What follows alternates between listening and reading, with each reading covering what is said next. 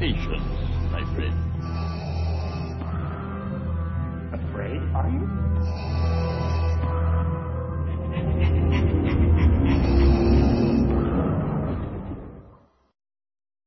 This station is being brought to you via Nullsoft Shoutcast streaming technology.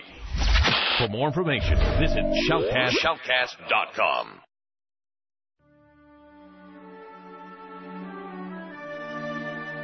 Hi, my name is Peter Mayhew. I play Chewbacca on Star Wars, and you're listening to Star Wars on Direct.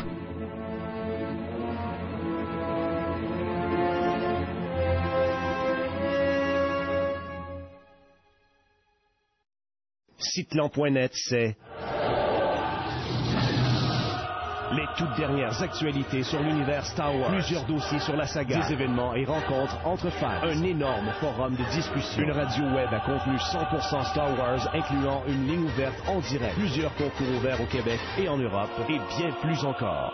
Ne résistez pas à la tentation du côté obscur. Cliquez sur le www.siteland.net. Legends Action Figures, the place for Star Wars figures and collectibles in Canada. Visit our website and compare our prices. We've got customers from all around the world and the best service around. Come meet the staff at our Montreal store or visit our website at www.legendsactionfigures.com. All prices in Canadian dollars.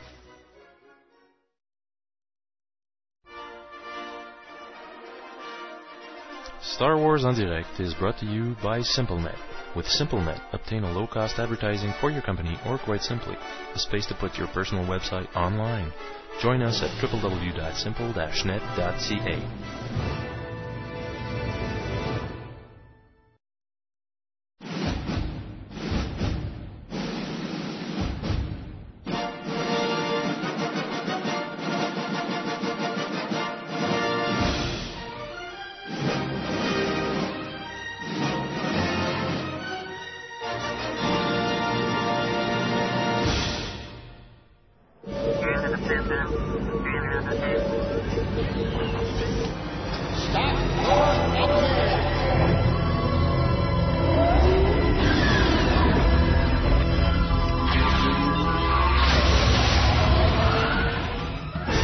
Jam its transmissions.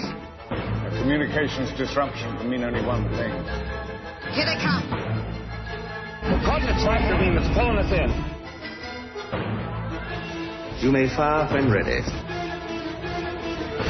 Commence primary ignition.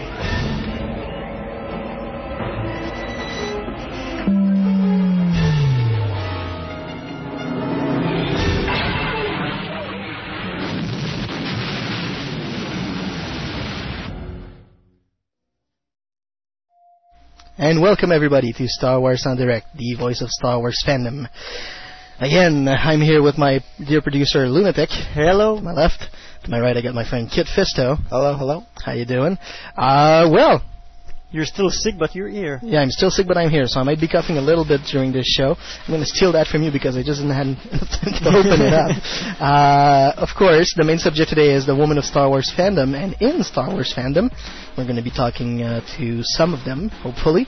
And we have great people who should be coming, thanks to Star Wars Chicks and DM EB. Darth Maul Estrudgeon Brigade 2.net. Sorry about that. Of course, we're going to have the hyperspace segment coming up after in a couple of minutes. And we're going to have the Star Wars miscellaneous news, also the community update at the end of the show. Now, plus a Star Wars Galaxy segment. We're going to have a Star Wars Galaxy segment, and we're going to have a very special guest. Hopefully. Okay. Hopefully. Of course, she's going to be here. None other than Veronica Whitney Robinson, who wrote the Star Wars Galaxy's Ruins of Dantooine book. I thought you were speaking of someone else. No, I was talking about Veronica. Don't you think she's special? Yeah. There you go. Well, that was nice. Now, my dear friend Kit Fisto is going to tell us how you can contact us. By email, studio@swendirect.com, by MSN Messenger, swendirect@hotmail.com, through the chat, which is the link on the main site, which is www.swendirect.com, and you can watch us through the webcam, which is where there's also a link on the main page too.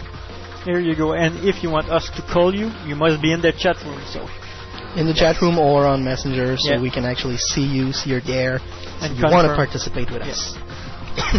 The producer probably has a word to say again. Well, it's simply same as always. Same as always. If you want to be a partner of Star Wars on Direct, go to the partner page. You got two options. One, you can post our announcement for our show, and you can put our interactive icon on your home page. And we, for that, we will put you on our partner page, and we will mention you on the show. So, if you have a website, go there and contact us. You can also, like Heather did, you can record a promo line, you know, your name and you're listening to Star Wars on Direct. And we're probably going to do your little... a little intro, a little promotion with your voice. If you know some stores or online stores that would want to have a commercial on Star Wars on Direct, just ask them to contact us. We'll give them the price, the fees for that. Also, if you like our show, you can give us donations. They're well appreciated.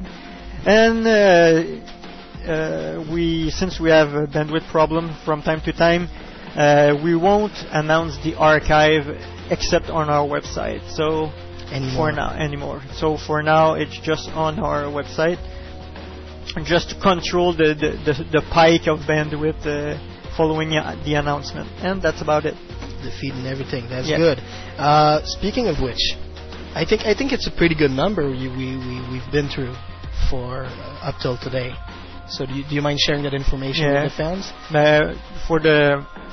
From February 1st to before this morning, we had 30 gigabytes of bandwidth for Star Wars on Direct already taken. That's for all the downloads we had and.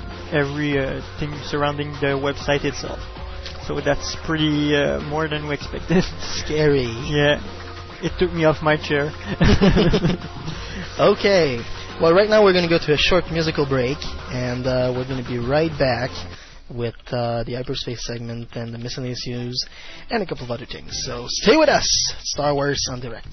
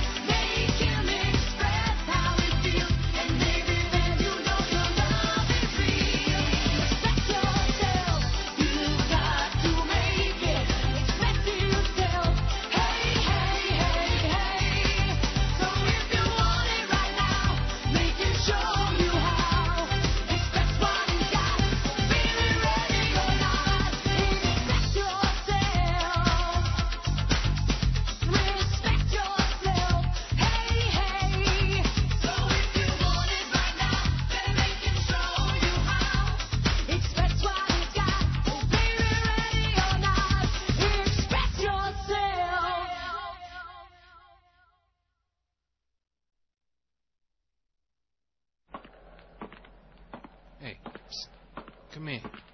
I got the new Tatooine TV. I see your eyes lighten up. I knew you had discriminating taste. The audio is fantastic. The only problem? There's no video. Well, you want to hear it? Here you go. Tatooine TV. DS Construction Customer Support. DS Construction Support, where we put profits before people. My name is Nuck Nuck, Operator 10. This call may be recorded for quality control. How may I help you today? Hello? Is this a recording? I assure you, this is a real person. How may I help you? Okay. I'm here on Death Star #1. You know, the one with Vader and Moff Tarkin on it? And they want me to test this thing blowing up a planet. And you see, it's not working. I need help now. All right. Before I begin helping you, I need to know a few things. Oh, no. What service plan did you purchase? I don't know. Vader probably choked somebody and got the best plan there was. Well, I'll have to verify that. I need your destruction beam serial number. Okay, I thought I explained. I have Darth Vader and Grand Moff Tarkin right over my shoulder waiting for me to test this stupid destruction beam. One moment, Lord Vader. The beam is taking a little longer today to warm up. It should not be too much longer. Now, you idiot support person, help me. Rudeness will just make the whole process longer. Would you like to be transferred into the hold queue? No. I'm sorry. It's just that my mother-in-law moved in with us, and I'm a little irritable. Now, where can I find this serial number? Ah, there's the nice voice we like. Now, do you see the gray plate to the left of the power level view screen? Yes. Is there a drawer right underneath it? Yes. Well, that's not it. What? I was just seeing if you are awake. Reach under your chair, and you should find a piece of paper taped there. Okay, let me check down. Here it is. Okay, I've got it. Read it to me, please. 874-237-29023. In English this time? 874-237-29023. Ah, here you are. Am I speaking to Mr. Thomas Stabick? No, I told you before. Vader killed him because he was waiting so long for you guys in support to pick up. Uh-oh. What do you mean, uh-oh? I grew tired of asking this, so it'll be the last time. Yes, Moff Tarkin, sir. Performing the filter process and beam focusing right now. It won't be long now. What's the problem? I can only speak to the person who initiated the service agreement. I'm going to have to disconnect the transmission here. Wait. What? It's a miracle. He's waking up. Oh, you're just saying that to get the service. No, really. I'm serious. Here's Mr. Stabick right now. Hello? Mr. Stabick, is that you? Yes, it's me.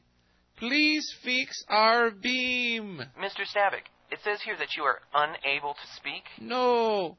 When I fell, I can now speak. It is miracle. This must be that other guy trying to trick me. Okay, then. Tell me your mother's real age and weight. Okay. DS Construction Customer Support. We may not be the fastest or the most courteous, but we take our customer validation very seriously. Very, very seriously. Okay. Are you still rubbing your stomach, patting your head, and jumping up and down on one foot? Good. Now, you must answer this question to complete the first phase of validation. If a dewback leaves from Anchorhead and a bantha leaves from Mos Eisley, which one would be hit by a falling escape pod first? DS Construction Customer Support. Despite what you've heard, we do care for our customers. Tatooine TV Episode 12 is a Jeffroni Designs production. For full credit information, please visit jrdonline.com. It's only minutes.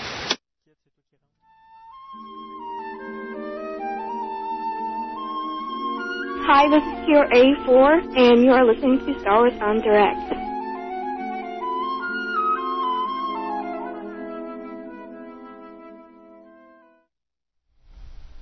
And welcome back to Star Wars on Direct, the voice of Star Wars fandom, also the greatest multicultural effort winner of the FAAA. Yippee! Okay, Kit, to right you now. And the people in the chat. People in the chat. There's Daggle, Delos, Jedi Luke's, Gerard, Kitor84, Lady Mara, Lady Mara's, Lunatic, Raven, Septharian, Tiger Claw, and Xanadu. There you go. There you go. Doing our little Hades trip here. That's right. We gotta have one. Okay. Well, right now we're gonna go to the hyperspace segment first, and we're gonna follow that up with the miscellaneous news afterward, and plenty much more coming your way. So let's go to the. Oh crap! Prepare to jump into hyperspace on my mark. All right, stand by.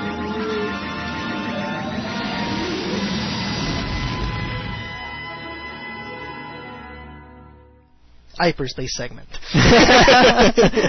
There you go. Okay, you know the rules, people. You're asked not to talk about any spoiler stuff in the main chat room on StarWarsOnDirect.com website. If you want to talk any spoiler, go in my room one and feel free to blabber there of anything you want to do.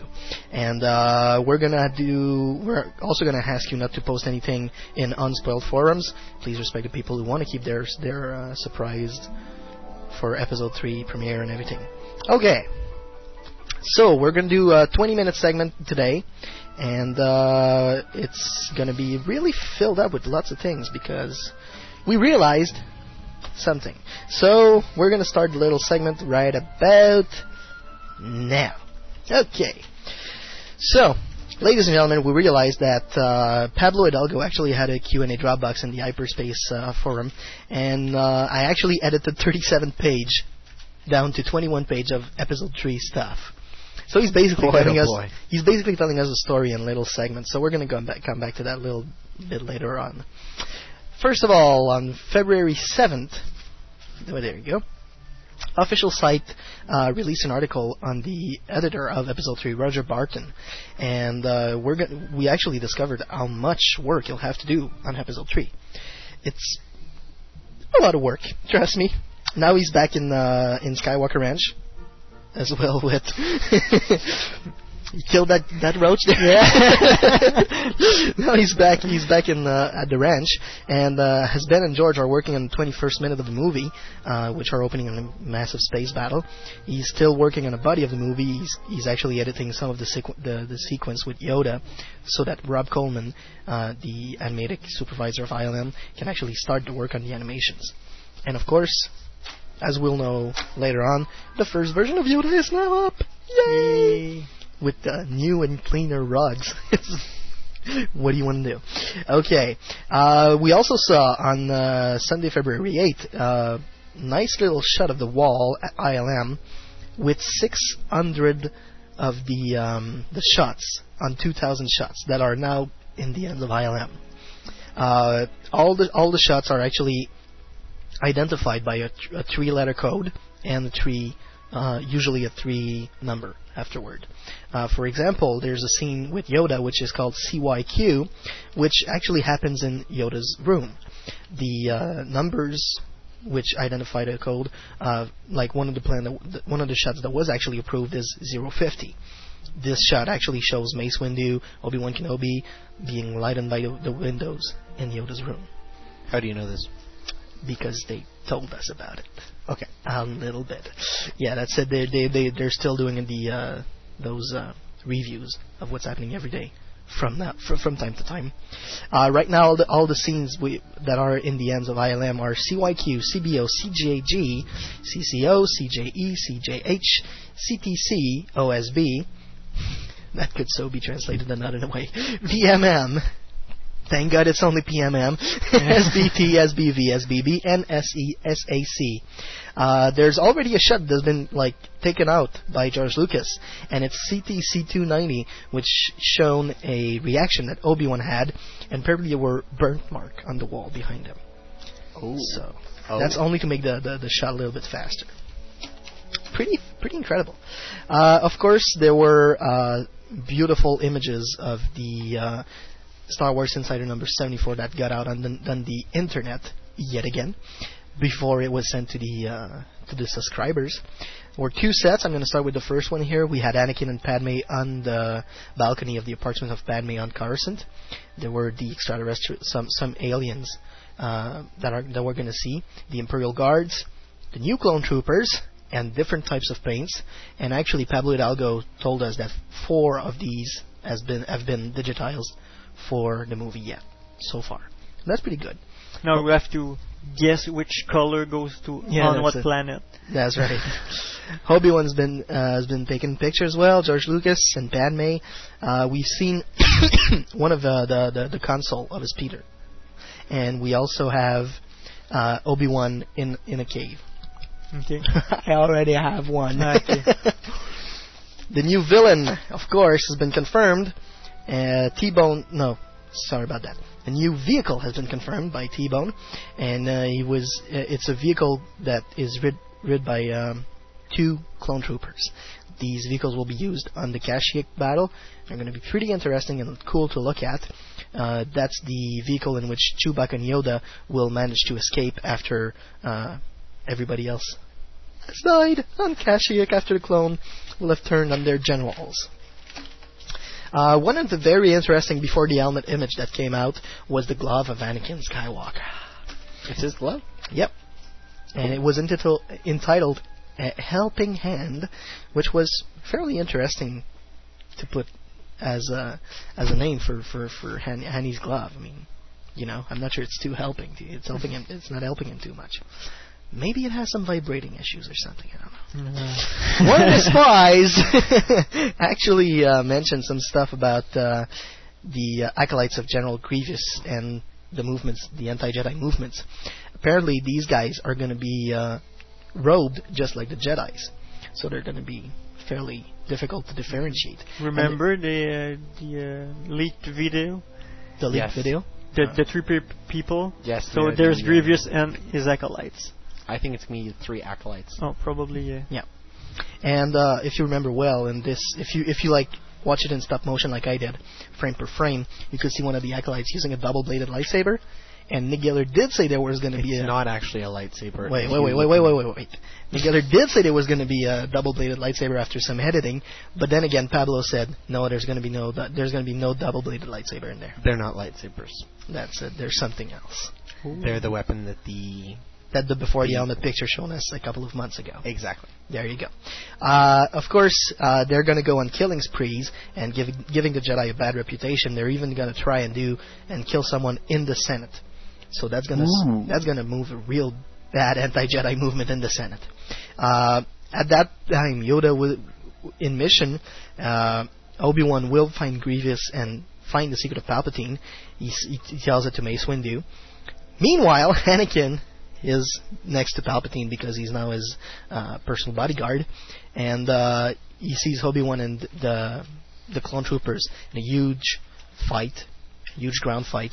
Then you'll see Mace getting a visit to our dear friend Sidious and Palpatine, and out of these 2 battles, probably no one will win, and only one of the Jedis will come out alive.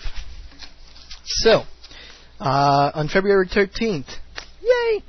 The press release of LucasArts for the Republic Commando game mentioned the fact that we will see the mysterious General Grievous and his deadly bodyguards in the Star Wars film. That's going to be cool in Episode 3. There's also the picture. There's also a couple of pictures you can see. And there's the picture you can see on the book cover of Boba Fett. A new threat. There you go. Yeah. And, well, some people see Dr. Doom in a different way than I do. That's all I have to say. Sorry about that. To the second set of image from the Star Wars Insider, there's an unnamed senator. There's also another set of, controls and all that panels that we're going to see. We also saw a nice little tunnel, which is aboard a ship or something. It looks a lot like the one in Cloud City on Bespin. Yeah, tighter, but a little bit tighter. Well, with perspective and all, we can't really tell. Yeah. Because there was nobody standing in there, so maybe it's just the same thing, which would be really cool. We also saw a little joystick and all, stuff like that. Now to the interesting thing. The nice little Pablo Q&A Dropbox. I'm only going to mention a few things here because they said it's a very long thing to have. And we're going to come back to you episode 3 story because in a couple of weeks time, because we want to really take the time to actually analyze well all the data he's giving us. So, there should be 2 more announced concerning actors and actresses who are going to be in the production of episode 3. One of these actors has been confirmed by Pablo as being Oliver Ford Davis, who will be again Seobibble. I like the name, Seobibble. Sounds so kids friendly, you know.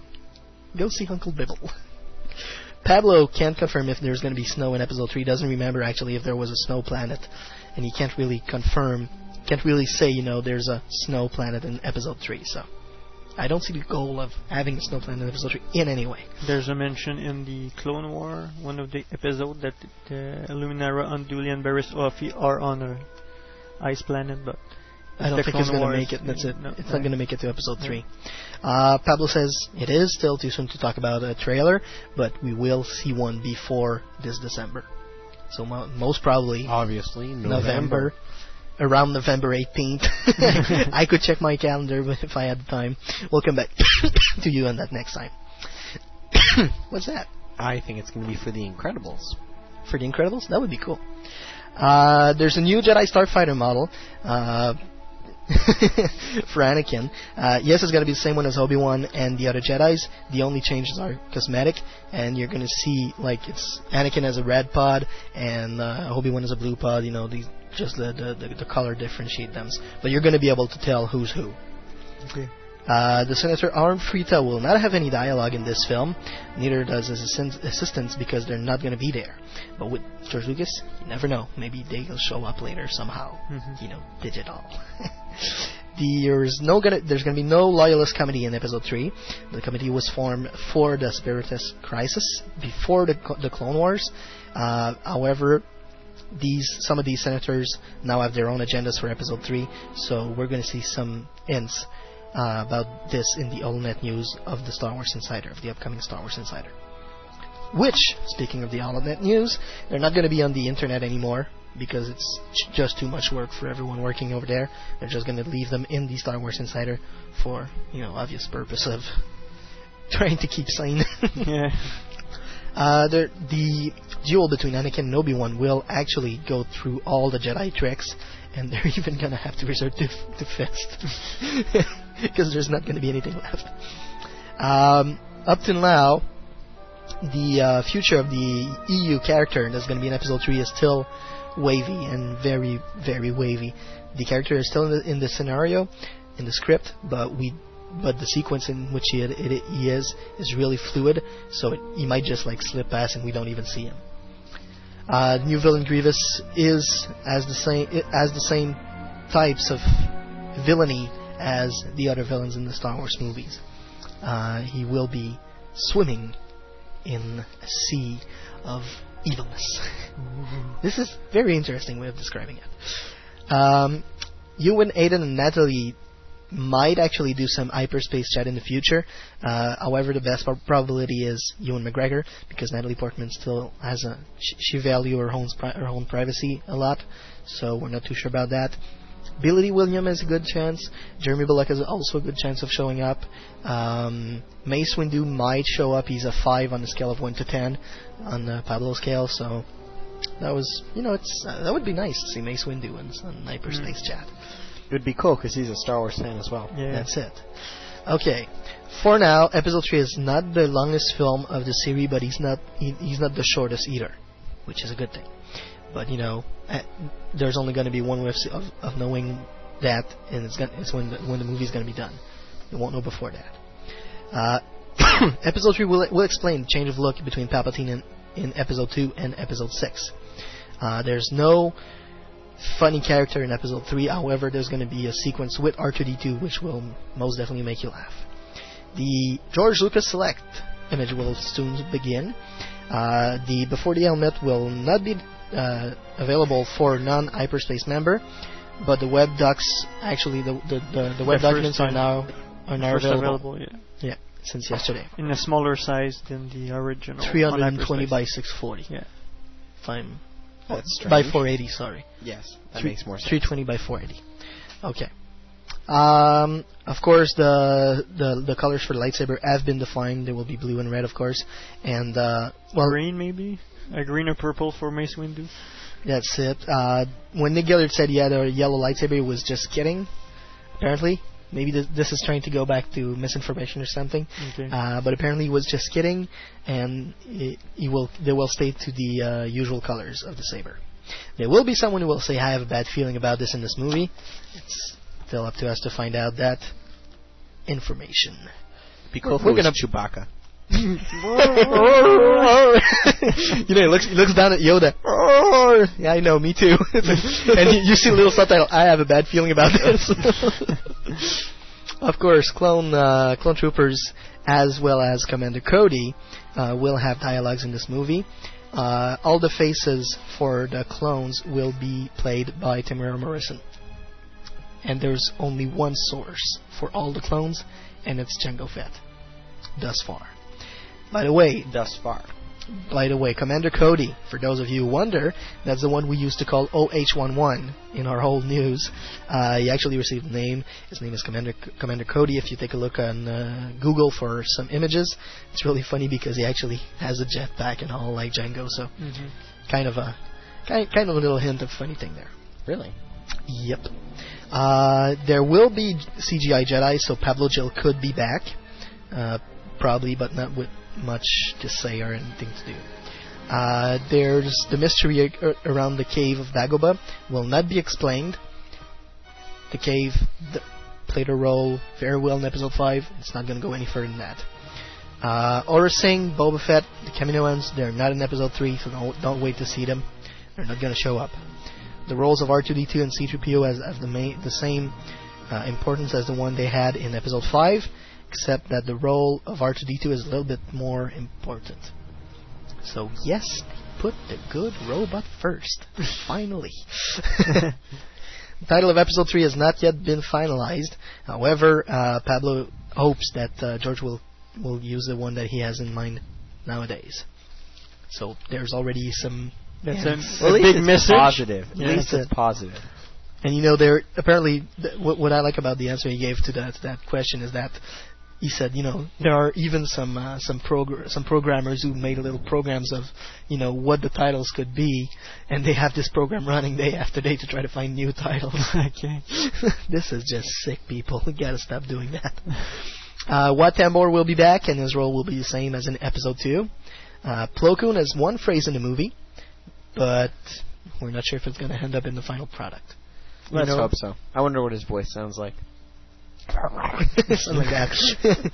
Up till now, there's no new scene which will be added to Episode 3, like the droid factory scene, but with George again, we never know. As in all the Star Wars movie, all the heroes will be disguised in a specific scene, not to be detected, you know. So it's going to be fairly interesting to see that camouflage effect. Do you remember those two sheets of paper we told you about? The one that said Lemyrn and the other one that said R3 and something plus something something? Well, that was a guy telling to his wife, I love you. That was basically, I love you, honey, you know, I'm thinking of you, and just saying hi. And that mind-boggled every Star Wars fan all over the world, because we thought, for sure, it was a spoiler of something that they were trying to tell us. But apparently, it's just love. They love to play people with the fans. That's right. Stop playing with our minds like that, for God's sake. I'd let them. We'll probably see images of Darth Vader before the coming out of the movie. We already have. Qui-Gon has not been forgotten in the movie, especially by those who were close to him. Dooku, maybe? Dooku, Yoda, Obi-Wan, and I'd even say Anakin. You know, he was a pretty strong role model. The souvenir that Leia had of her mother is actually very valid if you put it in the context of the entire saga. However, there will be some nitpickers who will go and yeah but and go against the theory. But I said it when I came out of Episode 2. I stand on my story. It's going to be a handmaiden who's going to raise Leia. Yeah. Only Episode 3 will show us the truth. but I stand on my ground. Maybe not an handmaiden, but a beautiful lady that looks sad. Mm-hmm. You know, maybe Bale's wife. She could be good that's it. You know, not necessarily a handmaiden. On February 14th, there were talks about reshoots. George indicated that there was going to be a special music during the movie. John Williams will have to compose a new song, which actually already exists in the Star Wars galaxy, like he did in The Return of the Jedi. And there's going to be very important dialogues during this scene. I love you. Me too. I must go now. I have to kill people. Don't go. Don't go, Anakin. You can still have your own mind. No, I can't. Okay. So, right now, Bravo. As of now, ILM has rendered, well, as 2,000 visual effects rendered. They have completed, and George has approved 46 of them. They still have 1,031 in their hands. They need to do 32 per week. There's 59 weeks left before the end of the work. There is 1,954 visual effects to be done, and the actual end of schedule for the visual effects is April 1st, 2005. So, you know, that's like 1 month and a half before the movie or so. That's pretty scary. We're going to finish this up by telling you guys that Dreamwatch magazine has done an interview with Nick Gillard, in which, of course, Nick talks about Episode 3. Another one who's saying that it's going to be the best movie of the prelogy. He doesn't understand how they couldn't be the better. It has everything that all the other movie had and more. 60 to 70% of the movie even contains fights and fightings. Ewan McGregor had to teach himself 1,000 movements compared to the 3 pages he learned in The Phantom Menace. That's a lot of fighting in the movie. It's going to be a very emotional movie too. So, you know what? I'm kind of hoping this Episode 3 is going to have a little bit the same effect as Return of the King had for Hopefully. The Lord of the Rings. I hope not. I hope not, because Lord of the... I don't know. The Return of the King wasn't the strongest for me. Okay. Emotionally, that's what I'm talking about. It's like, emotion-wise, that's what I'm hoping for. Okay. And there you go. That's the end of the hyperspace segment. Welcome back, everybody, to Star Wars on Direct. There you go. So now it's time for the miscellaneous news with Kit Fisto.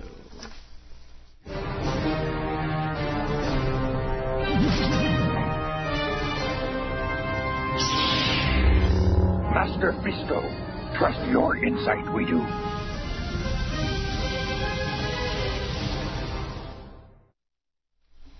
Oh boy, it's not all of us who actually trust your insights. Hey. And I'm going to contest one of the things you're going to say. Yes, and we've already spoken about it. Yeah, go ahead. Okay. In the new Gamers magazine that came out this month, and I have it here, so Sebastian, why don't you show it to the webcam? They had a cover article on the Republic Commando that is coming out soon for the Xbox. And they talk about how you become a commando and you're in charge of squad, and it's very much like the game Raven Shield. Yeah. Yep. Rainbow Six style, and the troop. How do you say this? I don't know. The ranks. The okay. ranks. The rankings. They have a really cool picture in it of the ranks of the Republic Army, which starts from Palpatine to the Jedi Generals to the Clone Commanders, and then it branches off into 3 parts. There's the specific squads, like the ARC Troopers, the Scuba Troopers, and the the Evac Troopers. Mm-hmm. Then there's the regular Army, and it's... We're checking in the... Right here. And then it's the Republic Commandos, and then it's a Squad Advisor, Squad Leader, which you will be playing, and then you have 3 commanders, you have 3 clones under you, and they don't really tell you the name yet, but there are 3 of them. Mm-hmm. And then they go on to talk about the Star Wars Battlefront. They don't give too many, they give a few details, which is like, you can, if you're an Imperial, you can get a Death Star, if you control Endor, and you can call Darth Vader or Obi-Wan to fight alongside your troops. And they ran a featurette on the 5 best and worst games of the Star Wars history. For the worst, I'll start at the bottom, so it'd be Obi-Wan. They said it was full of repetitive combat sequences, badly scripted out cutscenes, and huge empty levels. Okay. Then The Phantom Menace, which was combined horrible visuals, borderline retarded combat, and myriad of badly executed puzzles. Master of Terras Cusses. The thought of a Star Wars fighting game is kind of cool. Unfortunately, reality is much worse. Then Star Wars Demolition. Feels a little bit more of a jumble of Star Wars vehicles and creatures and Boba Fett's, with some pretty crappy gameplay thrown in. Force Commander. Badly dated visuals and a horrible interface system mean you'd be better recreating said battles with your Star Wars action figure collection. Okay. Well, it's a good thing that Hasbro is going to introduce to us the almost fully posable action figures. Go ahead. Okay. Then for the 5th best would be Episode 1 Racer, which I have and I loved. Mm-hmm. And then the Jedi Knight 2, Dark Forces 2, Jedi Knight, Dark Forces 2. This game rebuilt significantly on its predecessor, adding to the cool dark side elements of the choice of the story. Dark Forces, and then TIE Fighter, which was the sequel to X-Wing, and then of course Knights of the Old Republic being the best Star Wars game ever made. Yep. And then they did the weird one. Which was a game that came out in Japan for the Famicom, which is the first Nintendo system. Ooh. And the first level had you be Luke Skywalker, and you would go into a Jawa sandcrawler, and at the end of the first boss would be Darth Vader, who changes into a scorpion. Yes, Namco made it. So that was weird. Didn't know about this one? Nope. Very strange. Next is the Battlefront questions answers. There was what sorts of locations and maps will be in the game. There will be Hoth, Endor, Tatooine, Naboo, Geonosis, and others. There is the AI in the game will be advanced, and you should be able to win the game with an AI, and it shouldn't be an obstacle. So then they go on to talk about Republic Commando in another article. And they talk about the types of weapons. The main weapon will be the DC-17M and the secondary DC-15 blaster pistol. And as well as there will be enemy weapons such as the Trandoshan Slaver shotgun and the Genosian Elite beam weapon. Okay. And the Trade Federation, Super Battle Droids, Droidicas, Genosian Warriors, and Elites, Trandoshan Slavers, and Mercenaries you'll be able to fight. Obviously, you'll be with Wookiees, so I guess that's an interesting thing to point out. There's also the spoiler which Sebastian talked about related to Commando, but I won't get into it. Oh, yeah, that. Okay. And then in collecting news, there was the Master Replicas announced their new line for this year. So the first is the... lightsaber replicas, which will be Luke Skywalker from Episode 4, available this month. Obi-Wan Kenobi from Episode 2 this month. Mace Windu, Episode 2 this month. And then new AT-AT vehicle, Episode 5. It's surprising that Master Replica does vehicles. Yeah, that's what it says. Yeah. In the spring-summer. And then a new Star Wars FX jacket. I don't know what that is. It's basically a jacket like a polar you're wearing right now, except it looks like a leather jacket in suede, and it has big effects, has FX on the back, just like the special effects crew would be wearing. Cool. That's basically what it's going to be. Cool. Available in the spring. I can't give it anything else. Okay. And then the prop replicas Leia Organa's blaster from Episode 4, Stormtrooper blaster from Episode 4. So that would be spring for Leia's, summer for the Stormtrooper. Rebel blaster would be the summer fall from Episode 4. and then two new versions of the incredible Force FX lightsaber. So Luke Skywalker's from Episode 5 in the summer, and Mace Windu's from Episode 2 in the summer as well. And then, as a tie-in for the DVD that will be available in September, Hasbro is releasing new Star Wars action figures to accompany this release, and they will be in the retro style, and they will have a new logo, and they look really cool. And there'll be reissues of the basic figures, so you'll have Luke, Leia, Han, Chewbacca, Darth Vader, and the first will be re-released. There will be two themes, waves, and newly sculpted. And then there'll also be a Dagobah theme, which will conclude Luke, Yoda, Obi-Wan, and R2-D2, and a Bespin theme for Princess Leia, Cloud Car, Pilot, and Lobot. And then for the vintage figures, these will have ultra-modern sculpts, not really vintage in the end, just the vintage packaging. Yeah. And they will come in the same coffin blister, and even with the Kenner logo. So it'll be cool. With the Kenner logo and Hasbro at making. Exactly. Okay. Well, they own them. So. Yeah, okay. And then they'll have 12-inch vintage figures, and they will be similar to the vintage 3 3/4 figures, but they will be 12 with modern sculpts on reproductions of the original packaging, front and back box shape. Include Luke, Boba Fett, and Stormtrooper. They'll have their own unique outer casing that will be designed with premium graphics and special silver banner. They'll also be releasing the Millennium Falcon. Last time it released in 1997, the vehicle is back, and it will have firing missiles, light-up engines, new engine, hyperdrive, flying blaster, and sound. The cockpit has been redesigned for the 3 3/4 figures so that they fit more easily. So there are other vehicles, X-Wing and TIE Fighter, also released in the vintage packaging. They also have the lightsabers, which will be the same basic kind of packaging. And then you'll have the new of the Ask Yoda from Empire Strikes Back. So a Yoda puppet when you can talk to and interact with. Not the Furby?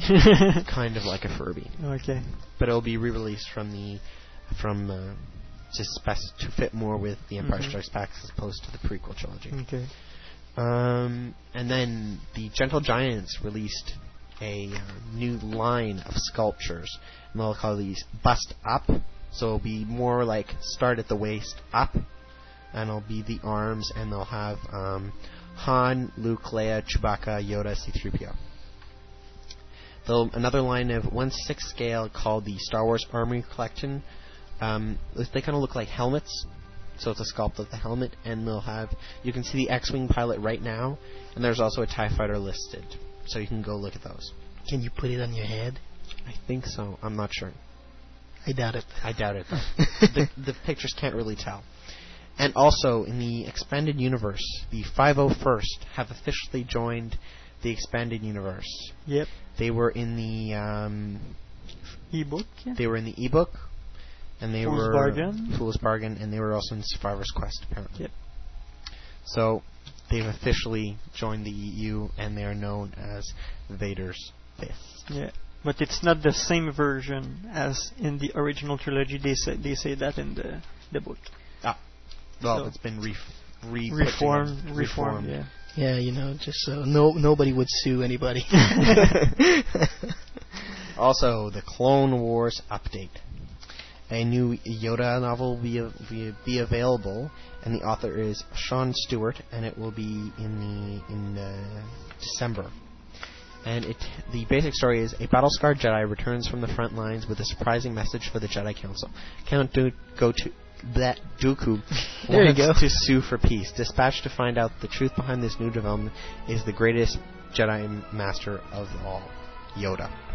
Yee. It's a Del Rey novel, and it's yet untitled, and is scheduled for release as a paperback in December 2004.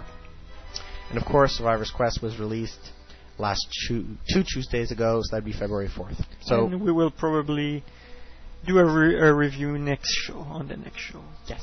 In 2 weeks. So, look forward to that. Yep. And in the comics, There will be, in May, they're releasing Star Wars Empire number 21. It will be about Luke's judgment and Leia giving up the rebellion to help her people of Alderaan, who have been newly stranded. And then it goes on to Star Wars Republic number 65, which is rumored to have the new clone... No, I won't go into that. Okay. Sorry. There will be new Mace Windu plot, and he's on a mission to disrupt the Bounty Hunter Guild because there has been a price put on the Jedis in general. Okay. Kind of like in the new Jedi Order. Mm-hmm. And then there's also be the Star Wars Clone Wars Adventures Volume Number 1. So it's inspired from the Clone Wars cartoon from the Cartoon Network. This new series uses the television show's jumping-off point to tell new stories of heroism and villainy in the same stripped-down visual style. So it will go on to tell the same types of stories from the galaxy. And it's going to be 96 pages digest format. And that's it for the comics. And now we get to the heated debate. The heated debate, that's right. Okay. So officially announced... this past Tuesday, February 10th, are the Star Wars will be released on DVD in September, the 21st, in the United States and Canada. Now, you know that's a press release, so this read it from top to bottom. Read the press release from top to bottom. Okay. All the unforgettable heroism, villainy, and epic adventure of George Lucas' Star Wars trilogy comes to the ultimate home entertainment format for the very first time around the world this September from Lucas Limited and 20th Century Fox Home and Entertainment, ending the wait for the most anticipated DVD release ever. The 4-disc collection will be released on September 21st in the U.S. and Canada, with international release dates following closely.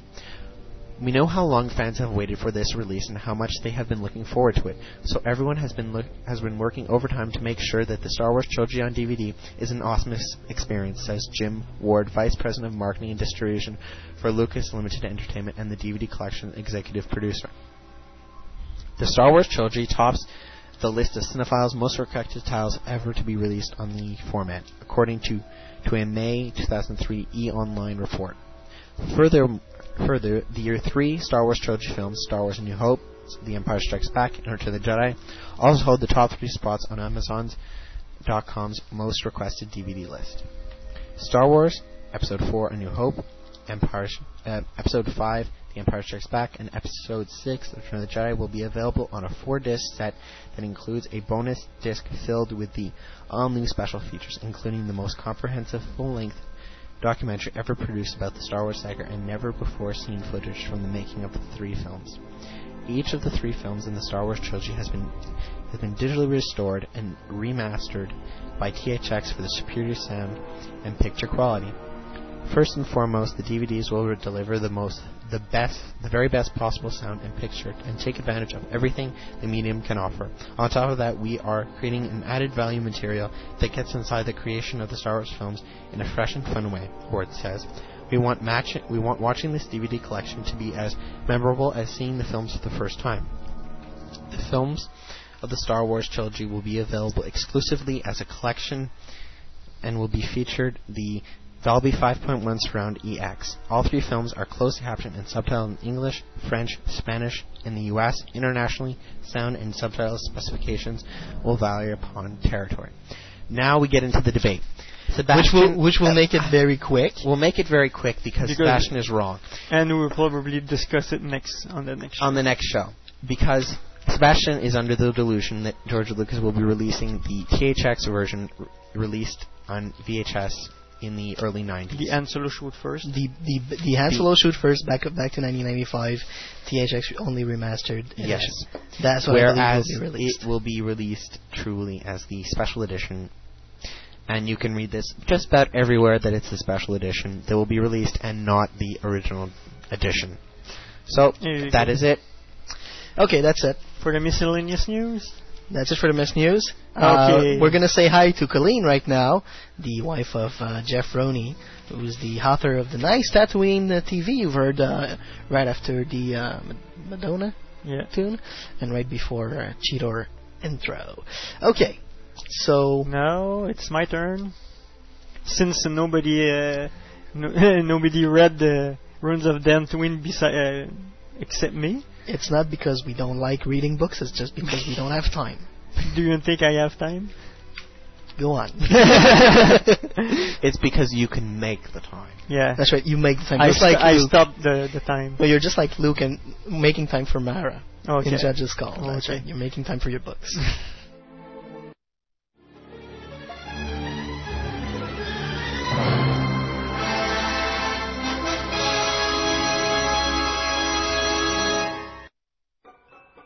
Okay, here we go. My review of Ruins of Dantooine. First of all, for your information, Ruins of Dantooine isn't the first book to be based on a video game. You got the X-Wing series written by Michael A. Stackpole and Aaron Nelson, which feature Wedge Antilles, the Rogues, and the Raid Squadrons. That was based on the X-Wing game. This game also included the novella by Russell DiMaria, the Farlanders paper, which introduced the character Kian Farlander. And you also got the Dark Forces illustrated book written by William C. Deitz, based on the Dark Force and Jedi Knight games featuring the Jedi Kyle Katarn. Ruins of Dantooine is based on Star Wars Galaxy. Okay, here's my review. Ruins of Dantooine takes place in the classic era, 2 years after the Battle of Yavin. The story is set around an holocron that contains vital information for the rebellion, names of high-level rebel sympathizers within the ranks of the Empire. The heroine, Dusk Miss Flyer, is an Imperial bioengineer working on Naboo with Tendra, an Ithorian colleague. On one evening in the casino, Dusk is approached by a mysterious man named Finn Dark Trin, who is a spy for the Alliance. He tries to recruit Dusk because she would be an excellent cover for his activities, since she can travel anywhere in the galaxy without being scrutinized by the Empire.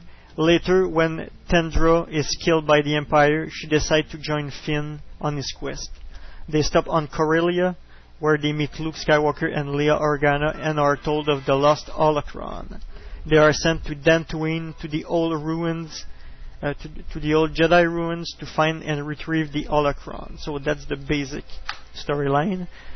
The first time I heard they would be doing a book based on the Star Wars Galaxies and Empire Divided, I thought that the book would be just a promotion stunt to get more players. And I had a lot of doubts on the quality that would come out of such a short time. I have a strong attraction to the game, and I know quite a bit about it without having actually played. So when the book came out, I bought it to make my own opinion. The basic idea was great because they mentioned that there would be interaction between the novel and the game by introducing elements of the book into the game itself.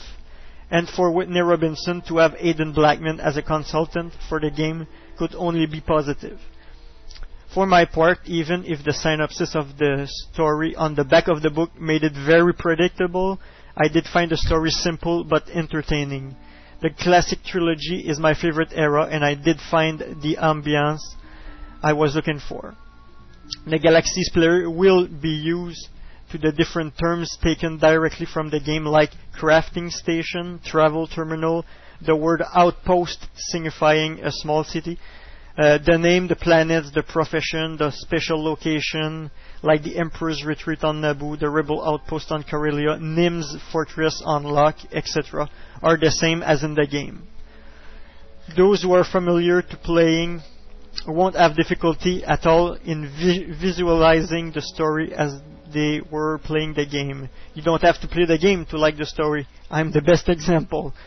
The fact is that the visual of the game will probably not affect my imagination compared to regular player who will see everything as if inside the game.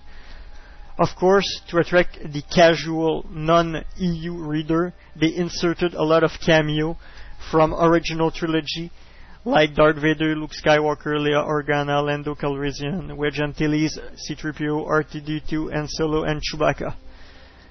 There are also a cameo from Nim of the Star Wars Starfighter game.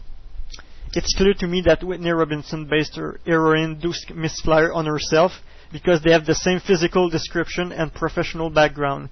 This is also visible in the game by the many encounters with wild creatures in the game. The heroine seems very professional in her action as a bioengineer, which showed that Whitney Robinson did this as a career. On the negative side, the number of creature encounter in the book was a bit too much. I had a flashback of the novel The Approaching Storm, which I didn't like that much because I've compared it to a National Geographic documentary. The other thing is the length of the book at 286 pages long, with bigger printed characters than usual. It was a bit short for my taste, and it's easy to go through the book in one day.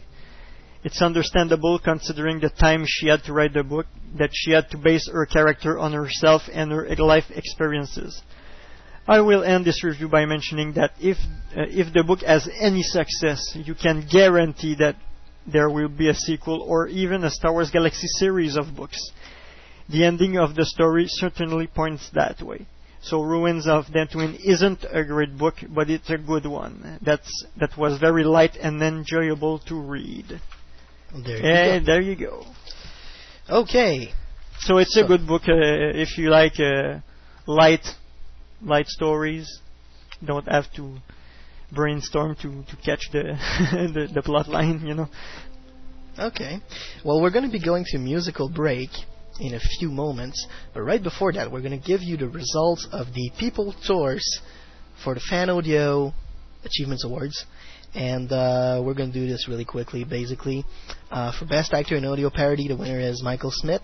For Best Actress in an Audio Parody, the winner is Elizabeth Ascott.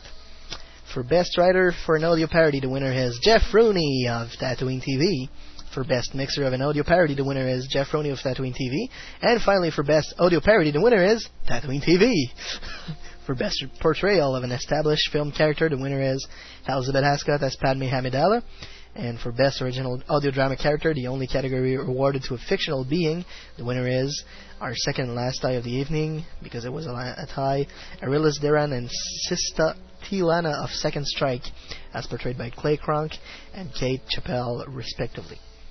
For Best Use of Music in an Audio Drama, the winner is Christopher Annell, Nathan Butler, Jan Armstrong, and Ian Bowie for Second Strike. For Best Writer for an Audio Drama, the winner is Nathan Butler for Second Strike and Anthology. For Best Mixer for an Audio Drama, the winner is Keith Abbott, David Jacks, and John Reese for Rise of Mobility. For Best Director for an Audio Drama, the winner is Nathan Butler for Second Strike and Anthology. Best Supporting Actor in an Audio Drama, Michael Smith. Best Supporting Actress in an Audio Drama, Linda Lyons. Best Actor in an Audio Drama, the winner is Clay Cronk, and for Best Actress, Elizabeth Ascott. For the Best Audio Drama Short Form, which is basically an audio drama under 30 minutes, the winner is Dreamscape. And finally, for Best Audio Drama Long Form, which is an audio drama over 30 minutes, it's Second Strike. And there you go. The other Fan Audio Achievements Awards, the Founder's Choice, I believe they're called, will be announced in other shows than ours, basically Chrono Radio and Requiem of the Outcast in the upcoming weeks. I can breathe now.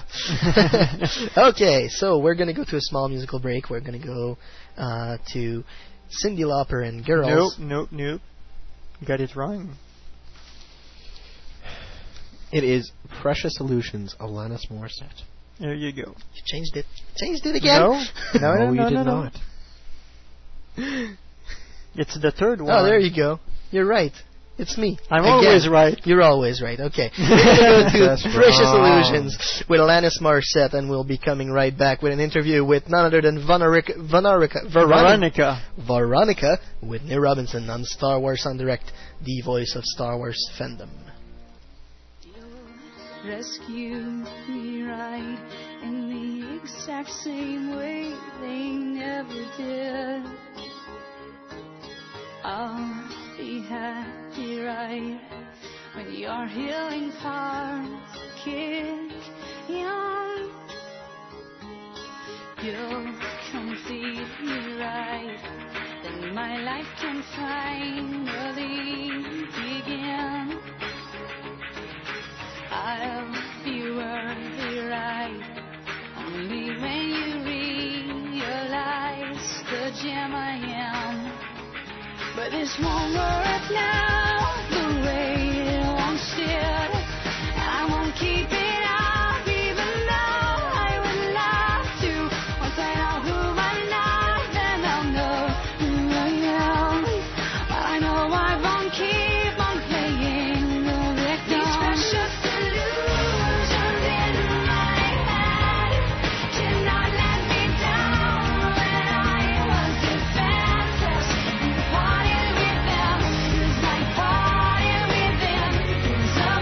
invisible best friends. This ring will help me, yeah, as we'll unite in shining on the others.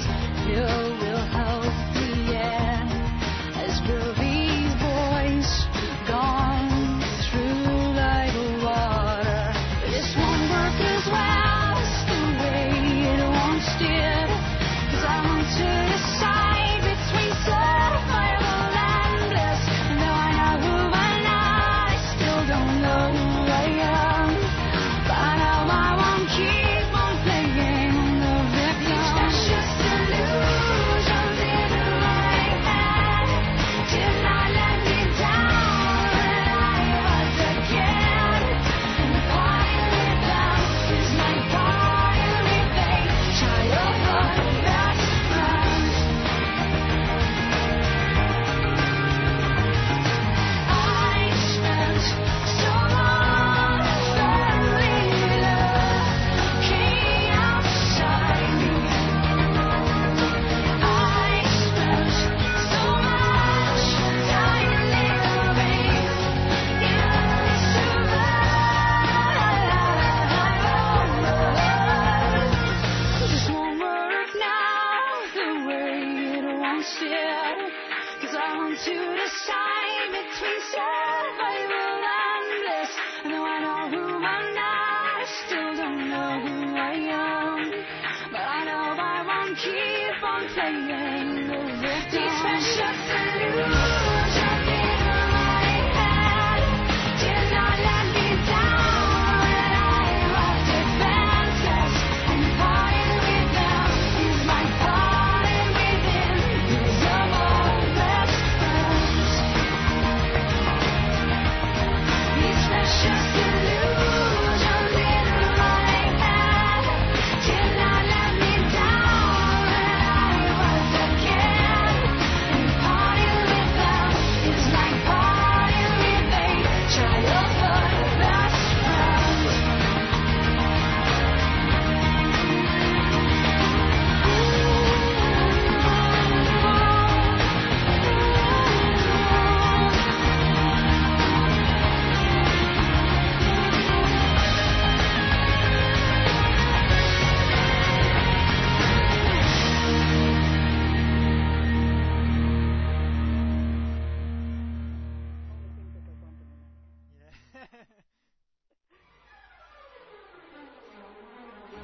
At SimpleNet, you will get, at a very reasonable cost, an advertising space for your company, a website built for you by our team of professionals, or quite simply, a space to put your personal site online.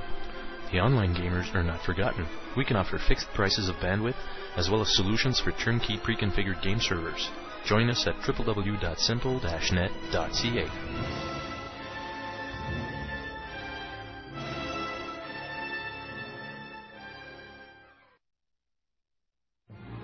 Legends Action Figures, the place for Star Wars figures and collectibles in Canada.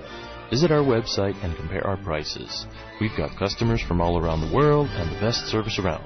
Come meet the staff at our Montreal store or visit our website at www.legendsactionfigures.com. All prices in Canadian dollars.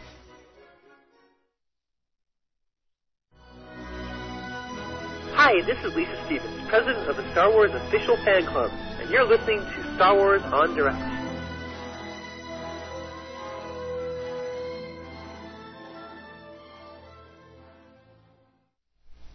And welcome back to Star Wars on Direct, the voice of Star Wars fandom. And we're back on the air with Veronica Whitney Robinson with us right now. How are you doing, Veronica? I'm good. How are you tonight? We're very fine over here, up in Canada. Yeah. Cold. As on hot, I would guess. We're going to do a little introduction on you. Veronica's been writing multiple novels, including Spectre of the Black Rose, which was a Ravenloft novel, The Halls of Stormweather, Forgotten Realms, Sands of the Souls, Forgotten Realms as well, Kindred of the Ebony Kingdom, which was a Vampire the Masquerade book, Gazetteer 4, which was another Ravenloft novel, Crimson Gold, which was a Forgotten Realms novel, and more recently the Star Wars Galaxy's novel, The Ruins of Dantooine. Star Wars en Direct welcomes the fastest pen of the Star Wars universe, Veronica Whitney Robinson. Yeah, I like that title too. Well, you sure earned it, because how long did it take you to write the Ruins of Dantooine? After the outline was approved, about a month and a half while I was working full-time at a day job. No, that's while working. Wow. So that's like 2 full-time jobs. Okay. It felt like 3, but yeah, definitely. Yeah. Okay, we're going to go to a few questions now. Cool. We'd like you to tell us a little bit about yourself, your career, your hobbies, and how you became a writer. Well, up until a couple of months ago, my primary occupation was a marine biologist with the Seattle Aquarium here in Washington State in the U.S., and I just semi-retired from that because the writing has become pretty much a full-time job at this point. Okay. But for 9 years, I spent quite a bit of time underwater blowing bubbles. A lot of people always comment that I've got a very pasty complexion. I said, well, you know, I live in Seattle and work underwater, so there's not much I can do about it. And then I started writing. The first novel was Spectre of the Black Rose, the first thing I had published, and that was back in March of '99. And that's what started me down this dark and twisted road of writing. And do you still like it? Is it your main career now, writing? Yes. It is now, yeah, because it, like I said, I had enough work lined up that I really was doing 2 full-time jobs there at the end, and I had to make a choice.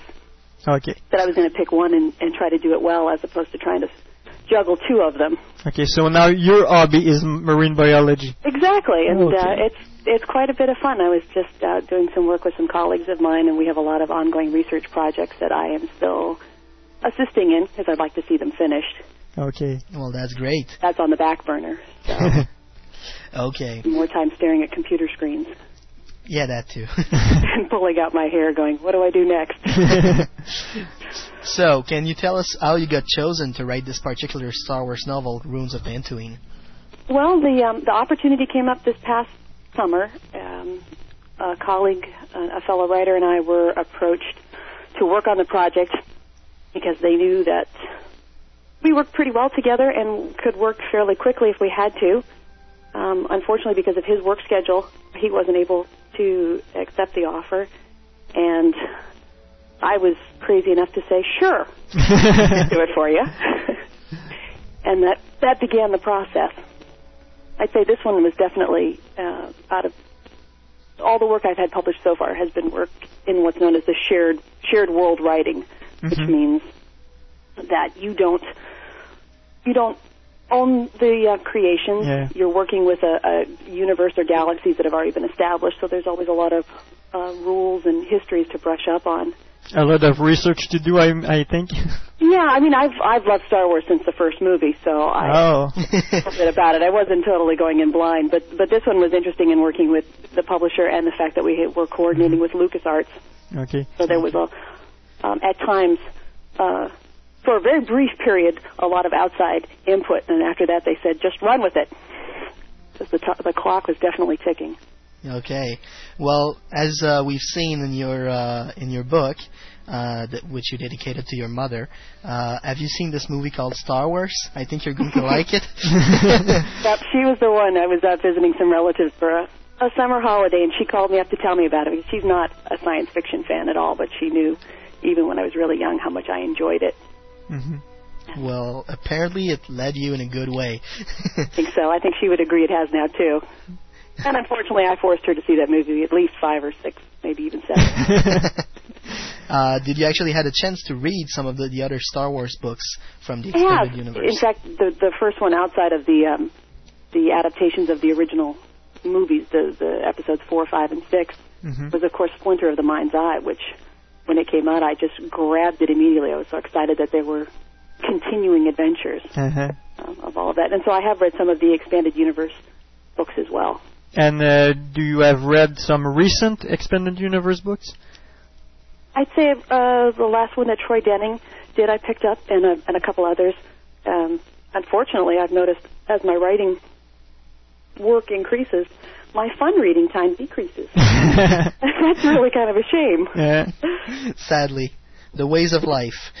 And up until a couple of months ago, everything I was reading was the Star Wars Guide to something. Yes. Pickles, planets, droids. In order to get up to date. Yeah. For that, you know, when you put in those touches that are the details that make a story a little bit more grounded in that universe, that you're using the right terminology, the right things. Mm-hmm. When it stands angry. How much of a Star Wars fan were you before? There's another droid. That doesn't exist, you know. Do that. Well, you just invent new ones, that's all. Yeah, that's true. You have a little bit of leeway.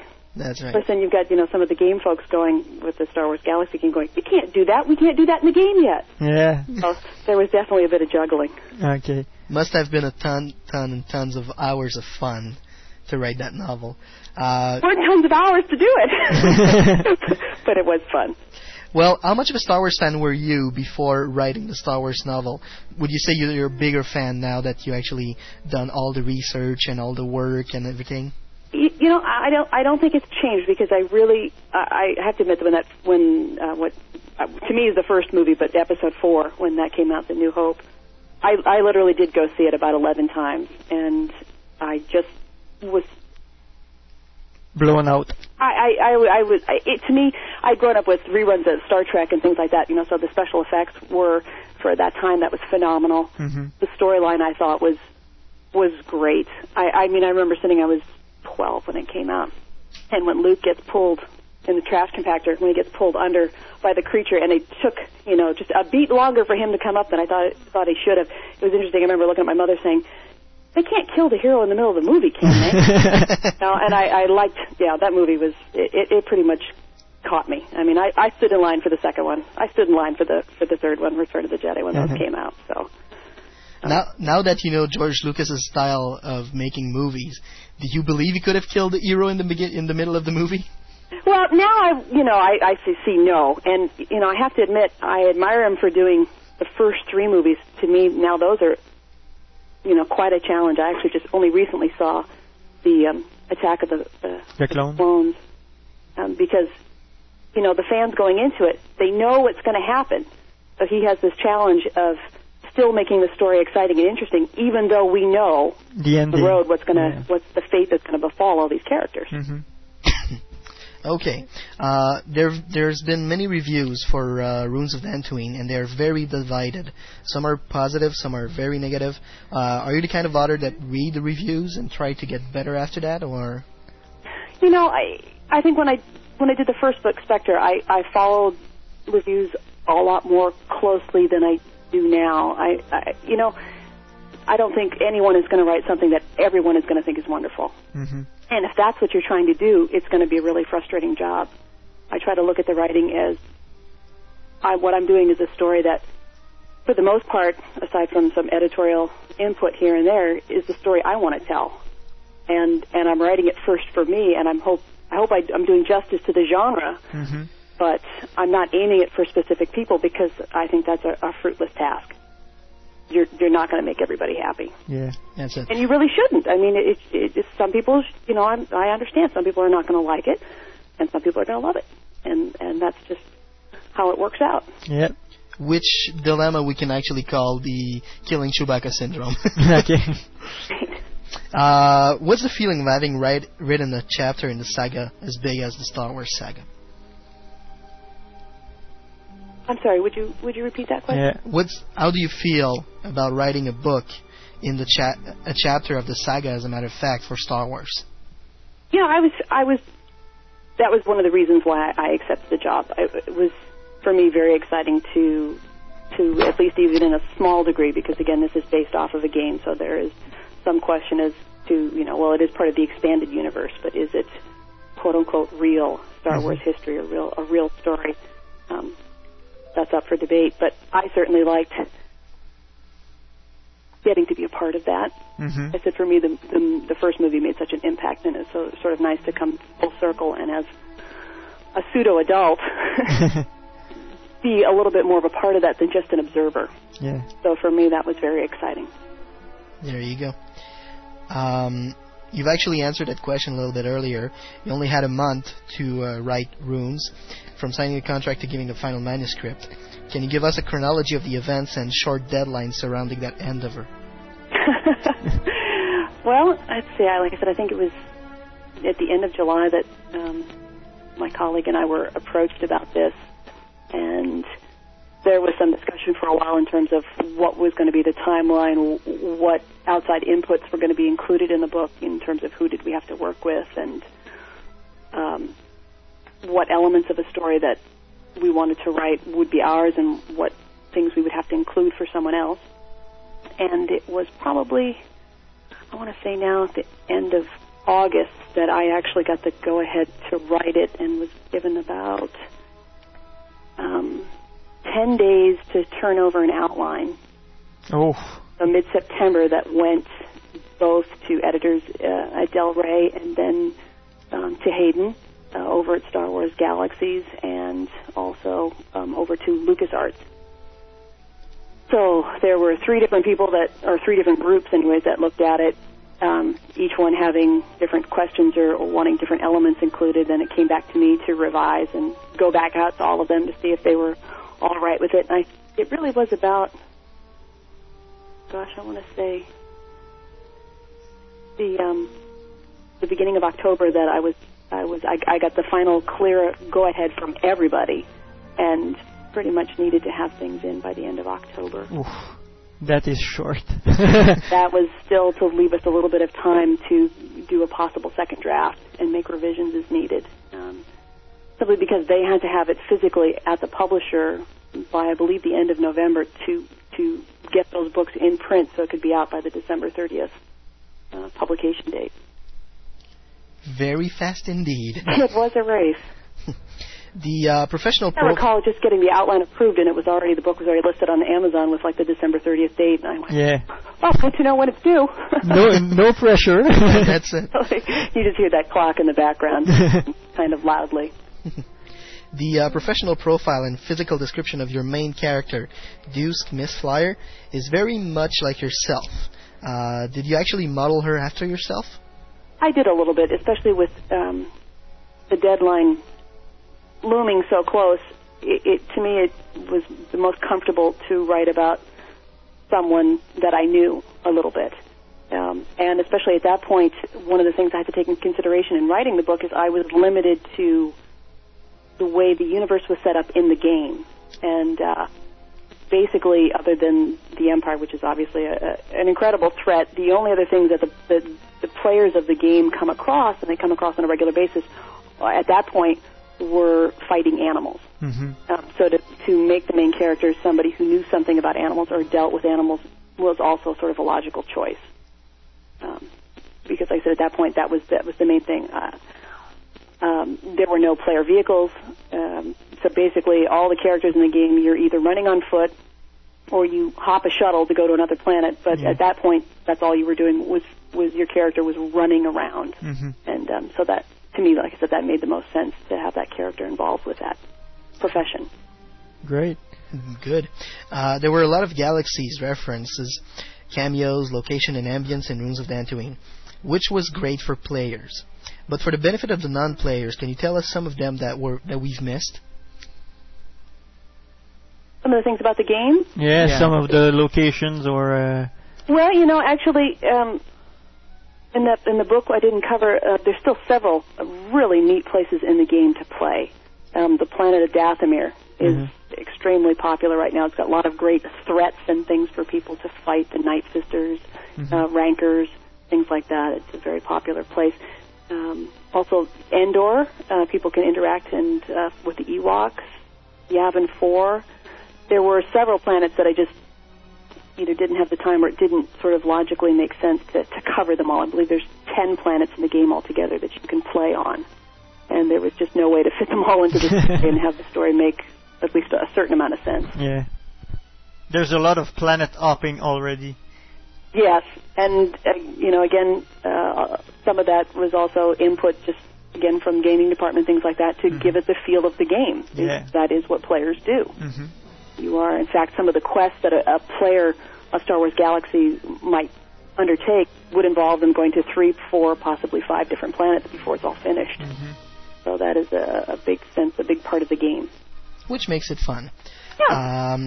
It was refreshing to see the adventures of original and new characters in the classic era.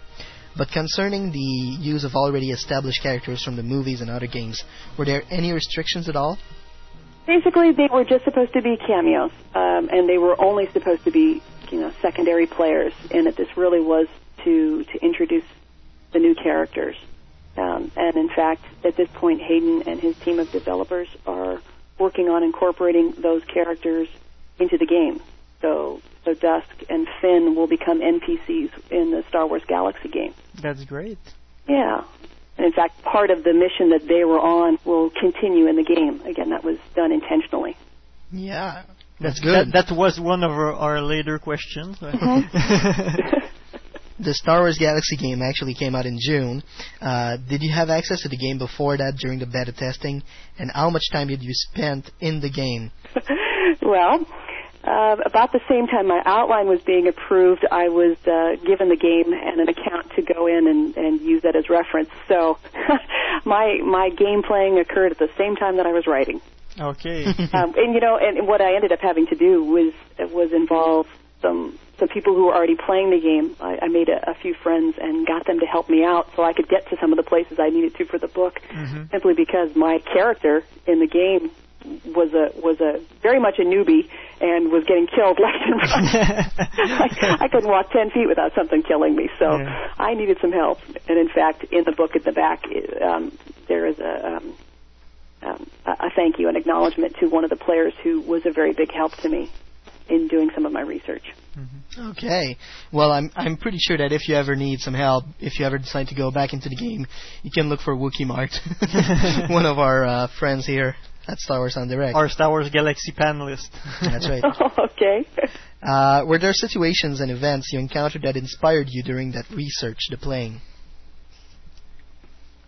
You know, I think because when I started the game was more, again, to just help me ground the novel, to make it feel more like a part of the game. I had the story fairly well plotted out, other than the fact that the game offered a lot of inspiration in terms of animal threats to throw into the novel and things like that.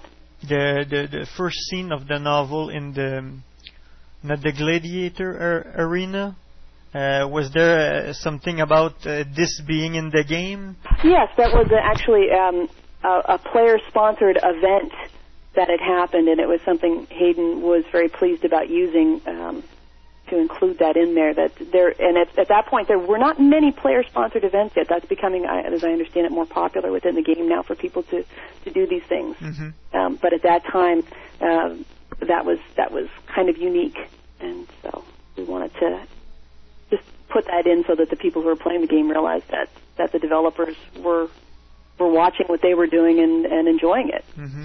So you kind of started a trend by putting that in your book. Yeah. As a reward for writing the book in such a short time, do you still have the account and do you still go play the game nowadays? I do. I get to keep that, and I do pop on every now and then and play a little bit. Oh. Because unfortunately, I think I've hooked my husband as well. Oh. Oh. Which now reduces your time on the computer. It does. In fact, I tried to get him involved at the beginning to also help me. So if I was writing, I'd ask him to go to a certain place and tell me what some of the descriptions, what it looked like, things like that. And I'd find him going off doing something else because he'd just get involved. And I go, that's not helping me. And he goes, wait, let me just kill this one thing and I'll do it. Please, honey, I want to destroy that ADST now. Exactly. Just need to take out that layer, and I'll be right there. That's it. Or as something happened to one of our friend, if your husband decided to be a Wookiee, at one point in particular, you could actually get stuck in an elevator. But I'm stuck. I think he's regretting that now since he can't wear armor. But yeah. You referred to Hayden Blackman a couple of times already. What was exactly his implication in Runes? Well, again, he was one of the three that was involved in the approval process, and he was pleased enough with the first idea that I had for the novel that he sort of ran with it as well, and put in a couple of suggestions on elements to include in the book, and then that way he could then go and take what I was writing and then later on include it in the game. One of the things that our heroes are trying to retrieve will become, again, like I mentioned before, part of the game. It'll become some of the quests that players can take. Okay, players will be able to do the same mission that Dusk and Finn did? Well, they'll be able to approach either one of them to sort of continue that mission. Okay. At least that's at the last I heard, that's what they were working on. I know Hayden on the Star Wars site put an introduction into the book, and he actually mentioned the fact that the developers are working on including all of these things now. And this is what went into was involved in our discussions at the very beginning of the planning process for the novel, is certain things that we could use that the few dangling threads at the end of the novel could then be incorporated into the game. Yeah. Okay. And there were certain elements that he wanted to see included, and for example, even at the player event that we included, at that point in the game, people could not mount animals yet. When we were talking about it, but he let me know that this was coming. He let me know about the vehicles that were coming. We wanted to include the mount because that patch was supposed to hit right around Christmas time or a little bit before. Uh-huh. So there were smaller things like that he said, put this in here too because it will happen, or it it's about to happen, or it just happened. But it was mostly minor suggestions along the way. Yeah, great. And he had a couple of favorites. I think Nim is one of his more favorite.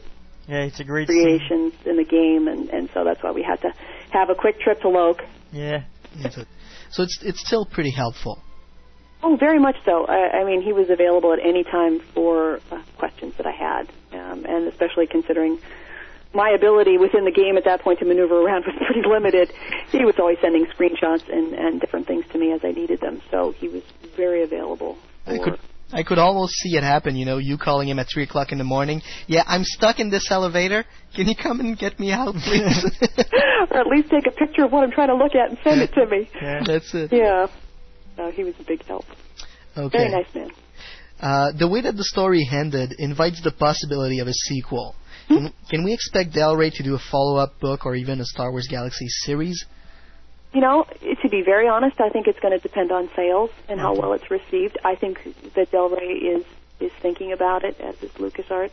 I don't know for sure how far down the road they are in planning the next stage. Like I said, I really do believe they're watching to see how this does. Mm-hmm. Okay. How it's received. Because it's a great idea to have an interactivity between the book and the game. I think they think so. I certainly do. I wouldn't mind doing another one, continuing the characters, or starting on another thread. Mm-hmm. Okay. There's a lot of possibilities within the game. Yeah. Actually, I'm going to ask a question to the producer. The X-Wing series, Michael A. Stackpole, how many books did he do? Five or six? Yeah. Six. Okay.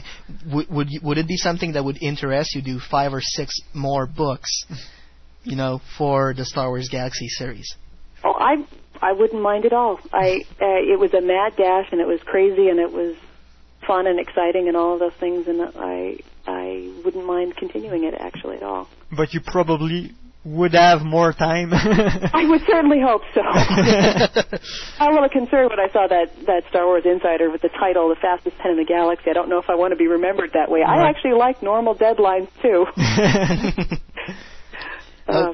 Because only 1 or 2 of the books I've had have actually had some sort of reasonable deadlines. The other ones have been, geez, we're in a crunch. Can you do it? And foolish me goes, sure.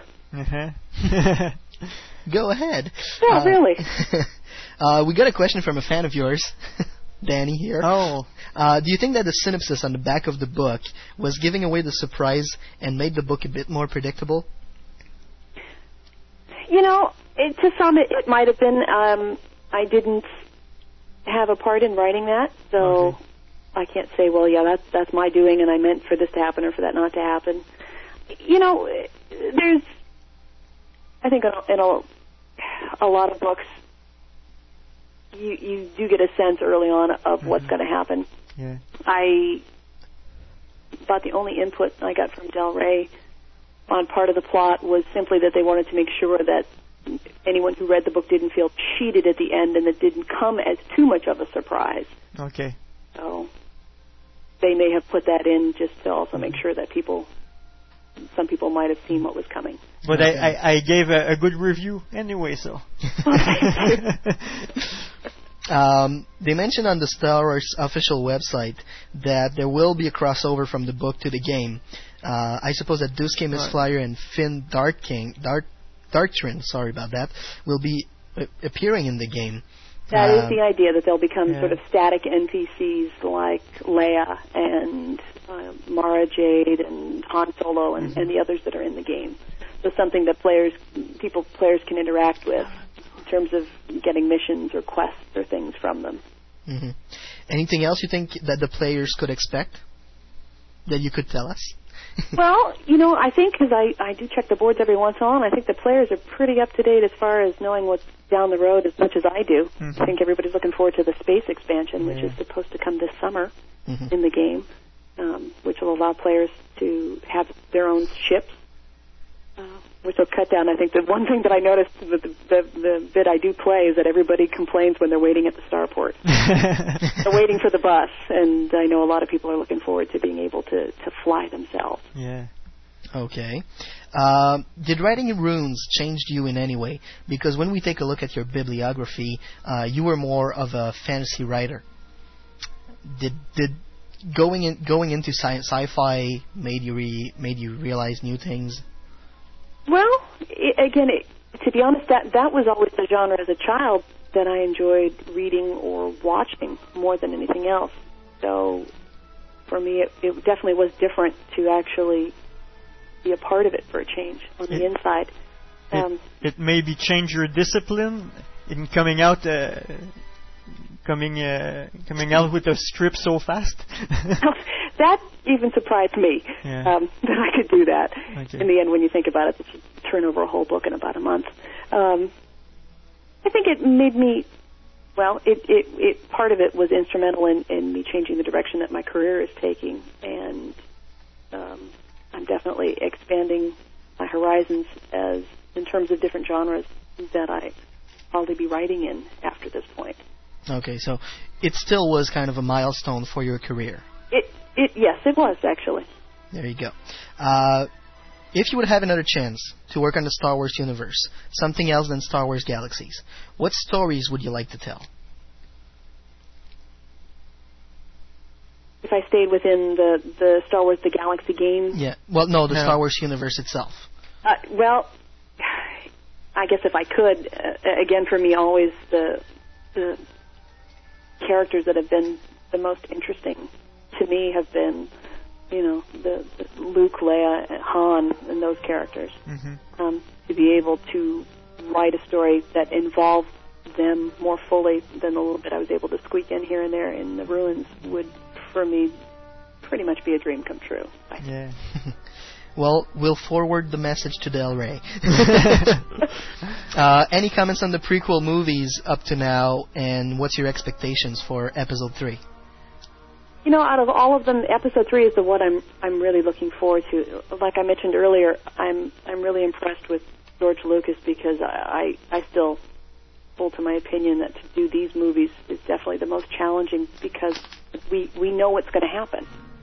We don't know all the fine details, but we know the path Anakin's going to choose. We know Obi-Wan's eventual fate. And for him to be able to put these movies out and still make them exciting to us, I think is very impressive. Yeah. Because we do know what's going to happen. Yeah. But I think I am looking for that sort of climactic battle between Obi-Wan and and Darth Vader. That's what I'm looking forward to. Okay. We actually received some question from a fan. Okay. I'm just going to have the producer take a quick look at it.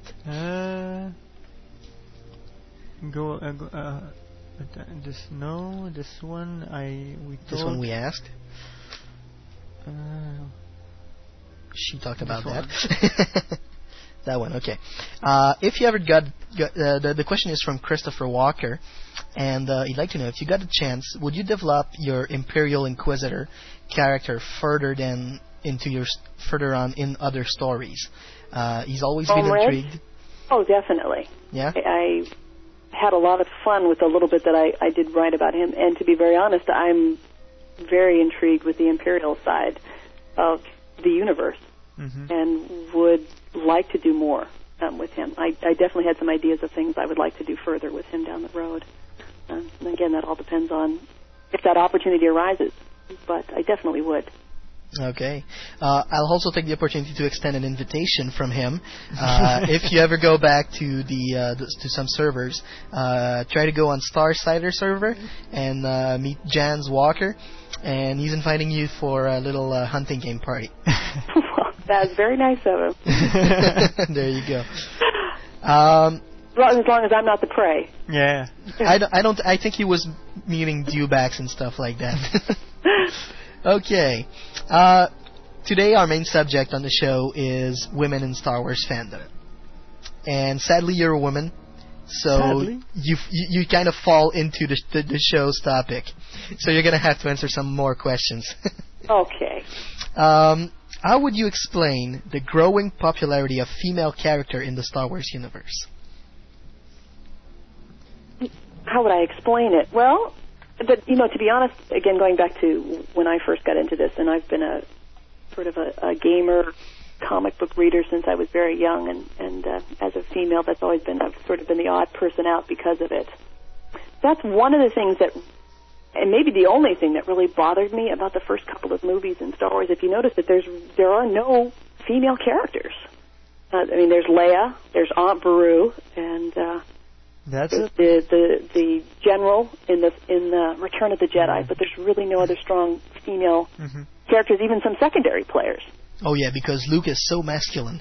but if you do notice that it is lacking in there, yeah. And it may just be that over time that issue is being addressed because we're out here too. I sort of wonder if part of that is because, like I mentioned, a lot of these genres, they seem to appeal to a majority of males more so than females.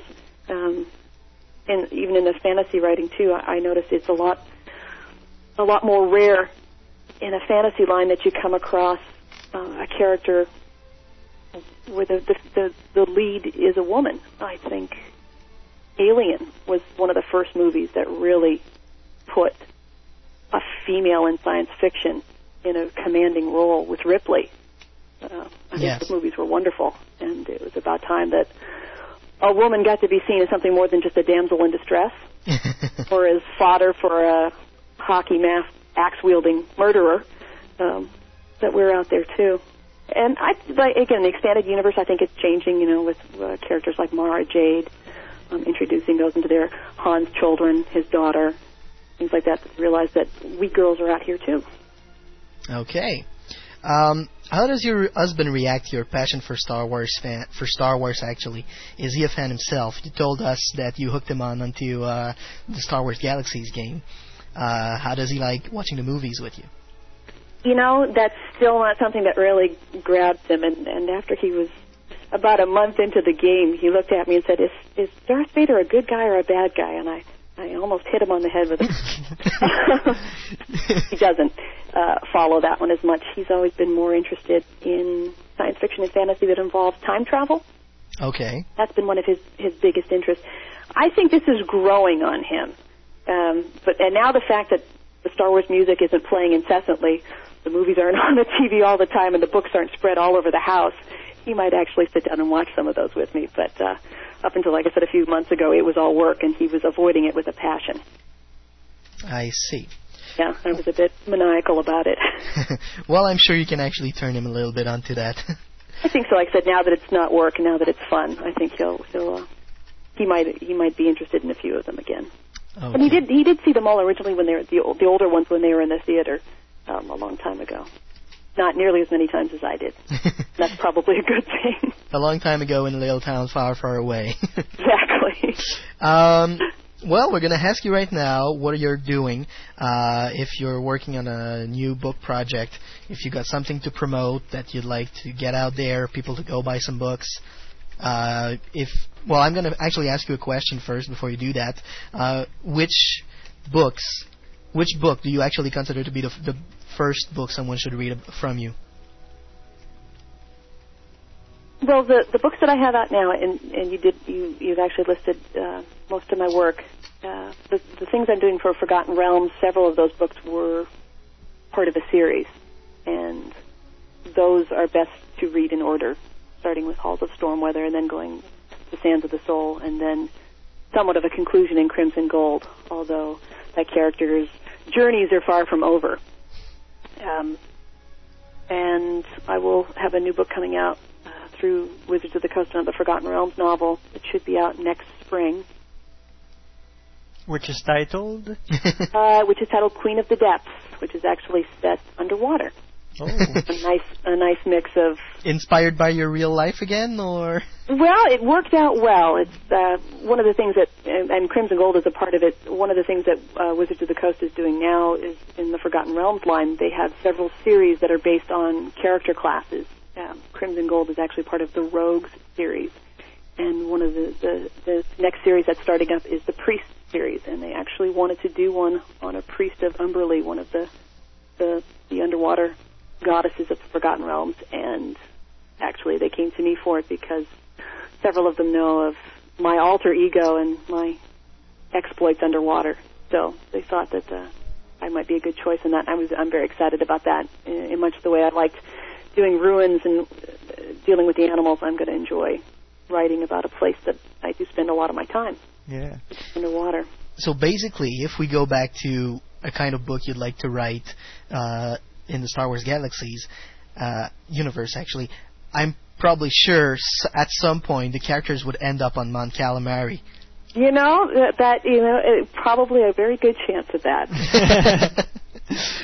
In fact, actually, I've got one of the folks I do play with every once in a while. He's a Mon Calamari, his character, and he's so desperate for them to include that planet into the game.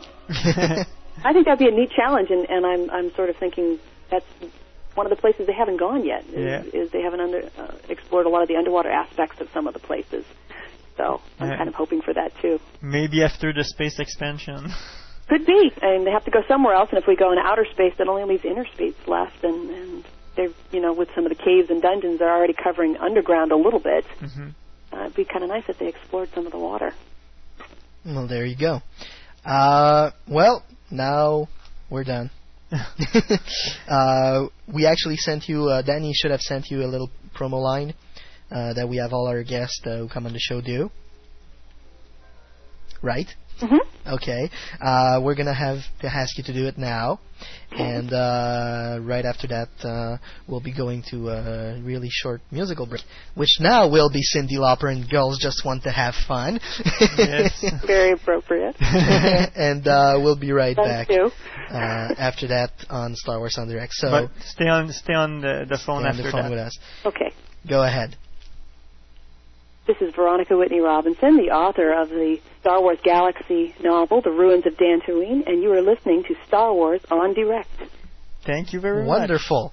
So, ladies and gentlemen, we'll be right back here on Star Wars on Direct, the voice of Star Wars fandom, with the main subject, the woman of the Star Wars fandom.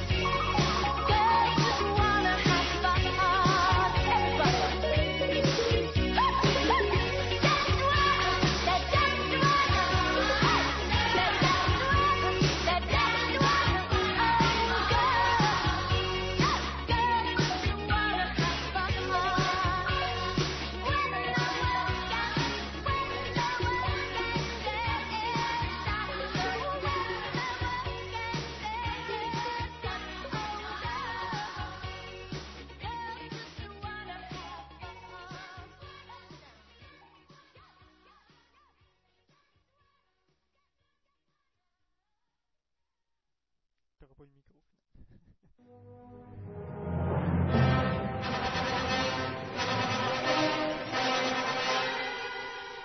Hi, this is Michael Sheard, Admiral Ozzel from The Empire Strikes Back, and you are listening to Star Wars on Direct.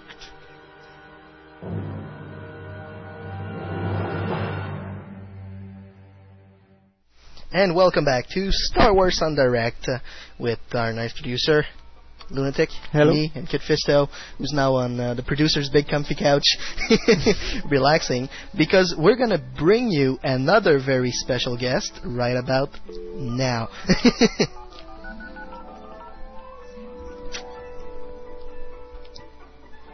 Okay, so for those of you wondering, we're trying to reach Jeffroni from Tatooine TV Productions. Hello? Hello, Jeff! Hey! Hi, this is Sebastian from Star Wars on Direct. Hey, Seb. How you doing? I'm doing good. Well, congratulations on your People's Choice Award for Tatooine TV. Thank you very much. That was a great thing. I think you also won some Founders' Choice Awards, so people can actually drop by the Star Wars Fanworks boards on the Galactic Senate after the show and check it out. Absolutely. And we hope you will be able to give us some more Tatooine TV in the future. Yeah, we're cutting one together right now, so always working, have more crazy ideas, and it's fun when you're mixing this world with a Star Wars world, and it's just really cool. That's it. And you know, if you ever get the I can't find my words. If you ever need any ideas or crazy theories, you can talk to me. I know. You're the crazy theory man. That's right. And of course, you do know what you're replacing now. What's that? Because when we used to listen to Jedi Talk, there was this nice little segment called Stormtrooper Bob. Right. And we don't have it anymore. Oh. So you're taking it under your wing to replacing them. Okay, I'm Stormtrooper Jeff then. There you go. Are you addicted to blue milk? Absolutely, love it. There you go. Okay. Well, I know your wife wanted to talk to us. Yeah. About the women in Star Wars fandom, which is our main topic, which we are now going to be talking about, starting with your wife. Okay, here she is. Bye, Jeff. Hello. Hi, Colleen. Yes. How are you doing tonight? I'm good. How are you? We're doing very fine. I'm still a little bit sore-throated, but it's getting there. Coughing a little bit from here and then. So you're a Star Wars fan. Well, I probably wouldn't put it nearly as much of a fan as my husband. That's for sure. Okay. But I mean, I enjoyed the movies. Okay. Darth Vader, good guy, bad guy? Oh, he's definitely a bad guy. Luke Skywalker, good guy, bad guy? Oh, definitely a good guy. Okay, you're a Star Wars fan. You also happen to be a woman. Yes. Since when have you been a fan of the Star Wars movies? Well, I saw the movies when I was fairly young, the first, A New Hope. And pretty much, I've seen all of them, but when I really got into the Star Wars world was when I met Jeff.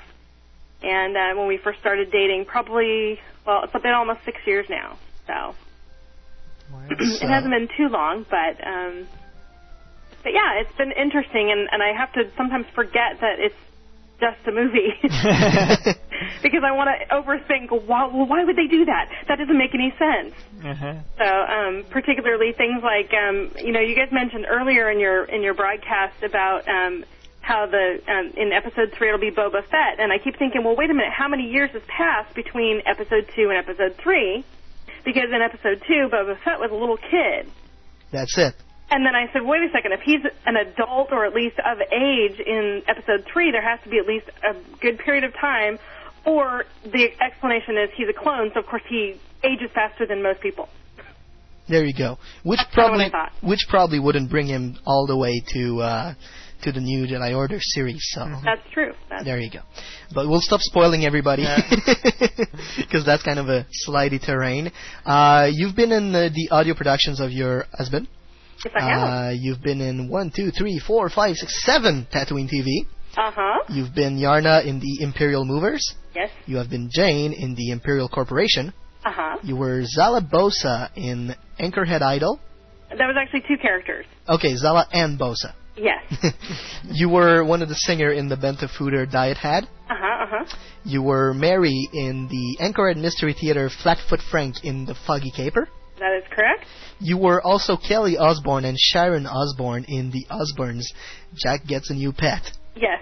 Great accent. How painful was that to play? To be truthful, it was very difficult because I wanted to try and sound somewhat like them, but I knew that it's impossible for me to have the exact same tone to my voice. So I just said I'll give it my best shot and I'll kind of think like how they would sound and see if that comes out, and I was really lucky that it did. Okay. You were also Padme Amidala and Leia Skywalker in Anakin and Padme in A Bedtime Story. Yes. So that was the most fun, I think, of all of them. How much fun do you have working with your husband on those Tatooine TV productions? It's kind of interesting because I get what he's doing and I understand it, and he's got in his head what he thinks the characters should sound like or how they should react, and so he wants to direct me and say, no, say it like this, and I hear something completely different in my head. So there are times when we kind of have to, he'll say, let's try that again, only say it like this. So it has its moments, but for the most part, it's pretty fun. So you sometimes go head to head with each other. More of a gosh, I really hear this in my head this way, and this is why. And if he says, oh, okay, I didn't think about that, then maybe we'll go with what I think. Most of the time, it's like, no, do it this way. This is what I want it to do. So I have to pull from the, I guess the shy little inner actor within. That's right. Those darn directors. Yes. And producers. That's right. Okay. Message here. Is there any thoughts you have about women in the Star Wars fandom in general? Not in particular anything other than I just think that it's very interesting that they made the first couple of movies, 1 and 2, with Padme being really a central character, whereas in the last 3, Leia was kind of there, but it was really more about Luke. And I think it's interesting that they've put Padme kind of up front. It kind of makes sense, even though, in my opinion, the whole Star Wars series, all 6 episodes, really are about Anakin. I think it's really cool that they did that, that they put her as an intelligent, strong female who, it explains a lot about Leia and why Leia is the way she is in the last 3 movies. So. Okay. And why do you think there's less female fans? From what I'm of course spouting, stuff I've heard from my husband, but, from what I have seen and gathered and kind of come to the conclusion on with the Star Wars movies is that Lucas's, influence was the samurai and the westerns, and truthfully, in both of those genres, there really aren't very many female characters. And I don't think it's that he has anything against females. I think that when you're talking about, the ultimate battle of good and evil, you mostly find men, and so I think that's where that comes in. Okay. So basically the fact that he was divorced and all has nothing to do with it. He's not a macho man. I really don't think so, because he has at least one daughter that I know of, and I think he actually has 2. So, he has two daughters and one little kitty. See, I think that's the thing, is that I think he's looking at it from the genre that. Like I said, the samurai, if you look at the Japanese culture, they're very, very male-centered. And so there really isn't a lot of room for the women to be, these primary characters or really to do anything. And that's, again, why I think it's so cool that Padme's really kind of up front in the first 2 movies. Yeah. Well, there you go. But I'm just a female. What do I know? Well, more than we male know about you females. That's one thing for sure. It's hard to understand. Yeah. Well, thank you, Colleen. Thank you. And we hope we'll be able to hear you again on the Tatooine, on the Jeffroni production, Tatooine TV. I assure you that I will be in at least a few more productions, and I try and help him write a lot of them. So there's a couple that are coming up. I don't know if he wants me to spoil them or not, but there's a couple coming up that are really, really going to be a lot of fun, and I think people will get a good kick out of them. You can try and spoil us, and if you feel a little vibration in your neck, that might be the Jeffroni implant throbbing right there. So exactly it. He shook his head. No, do not spoil.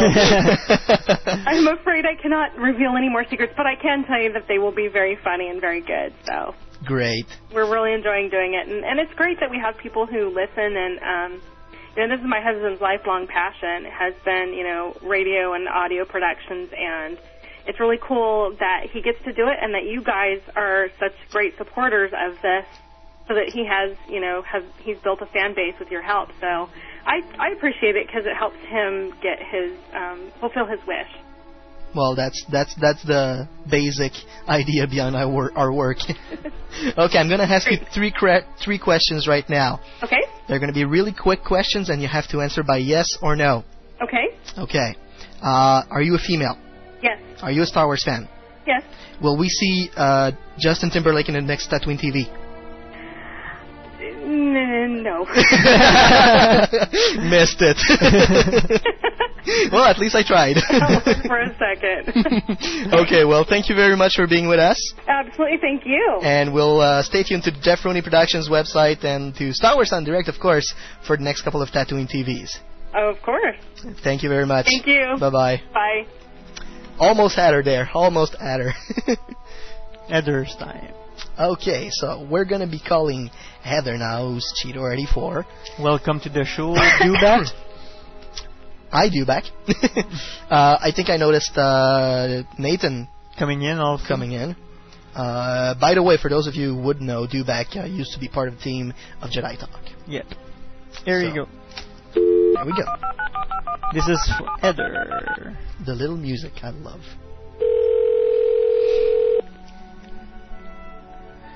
Will she answer? Run, Heather, run. Hello? Hi, Cheetor? Yes? How are you doing tonight? I'm pretty good. You guys have been meanies, though. What do you mean? Saying that you guys weren't going to call me. Hey, Danny did that.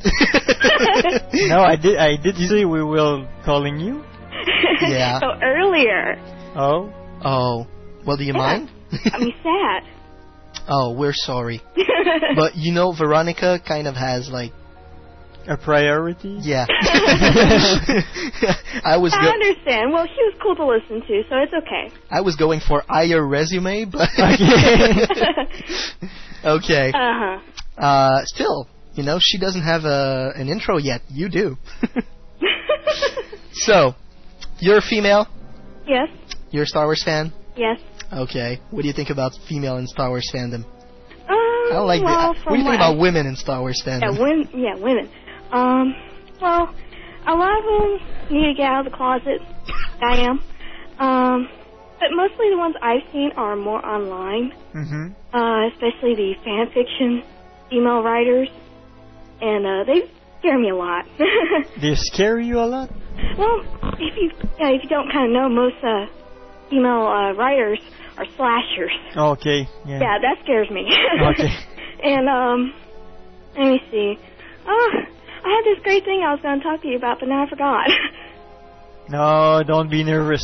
Did it include a Darth Maul? What? Did it include a Darth Maul? I don't want to go into it.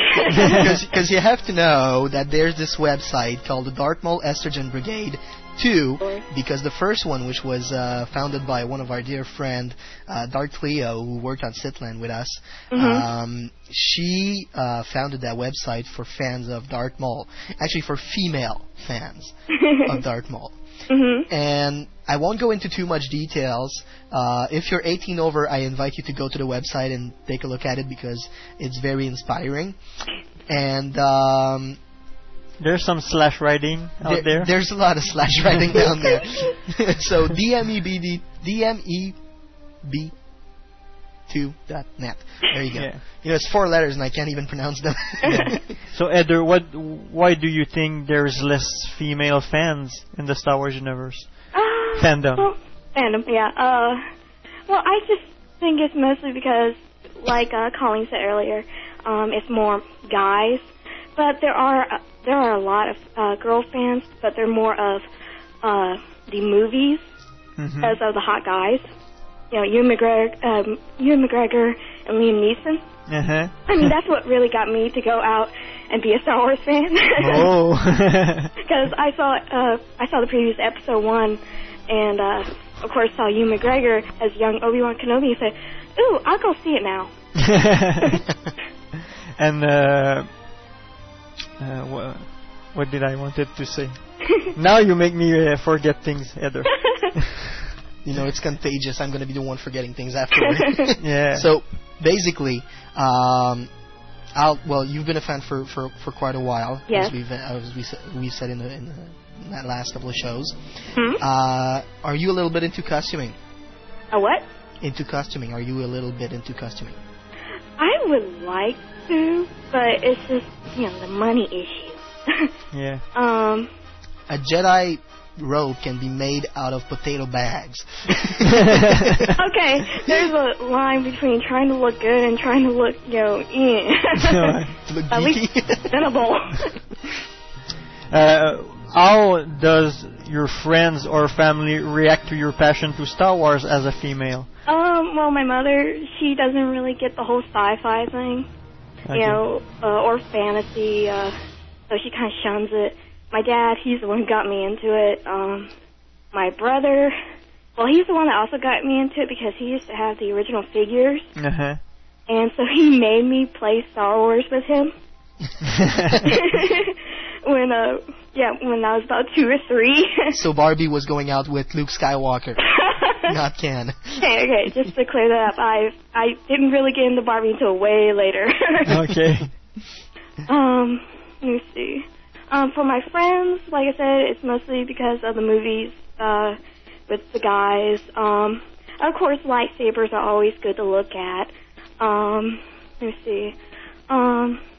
History part, yes, it's good to see. I guess that's really it with my friends because we have a lot of fandom worshipping that we have. You know, Lord of the Rings and all that. Yeah. Maybe the difference is that the female are more down to earth and guys are more imagining things or maybe immature. Immature, yeah. Uh-huh. See, girls know more that, you know, it's fake. Yeah. Yeah, girls do know a lot about faking. Yeah. Oh. Yeah. Oh. We're just gonna put it that way. Hate mail. No, actually, the thing is that us males, we want to try and believe in things that we cannot have. Yes. And female are actually a little bit more down to earth. Well, that goes with girls too, with wanting things we can't have. Fabio. What? Just this imaginary character from the Arlequin books, basically love books, little things like that. Ew. I don't like love stories. But what else is there? More questions? Well, Valentine's Day was just around the corner. Mm-hmm. Have you had a chance to take a look at Judge's Call from Timothy Zahn on the Del Rey website? I did not know it existed.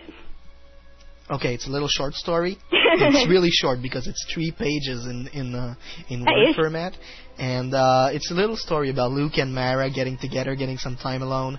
Oh. It's really cute. I have to tell you, I want to take my mind off Valentine's Day. Didn't work. Uh-huh. Well, I had a good Valentine's Day, so I'm happy. Lucky you. Therefore, as a Star Wars fan who's also a woman, do you think we're going to see more women after Episode 3, or is it just going to stay like stagnant?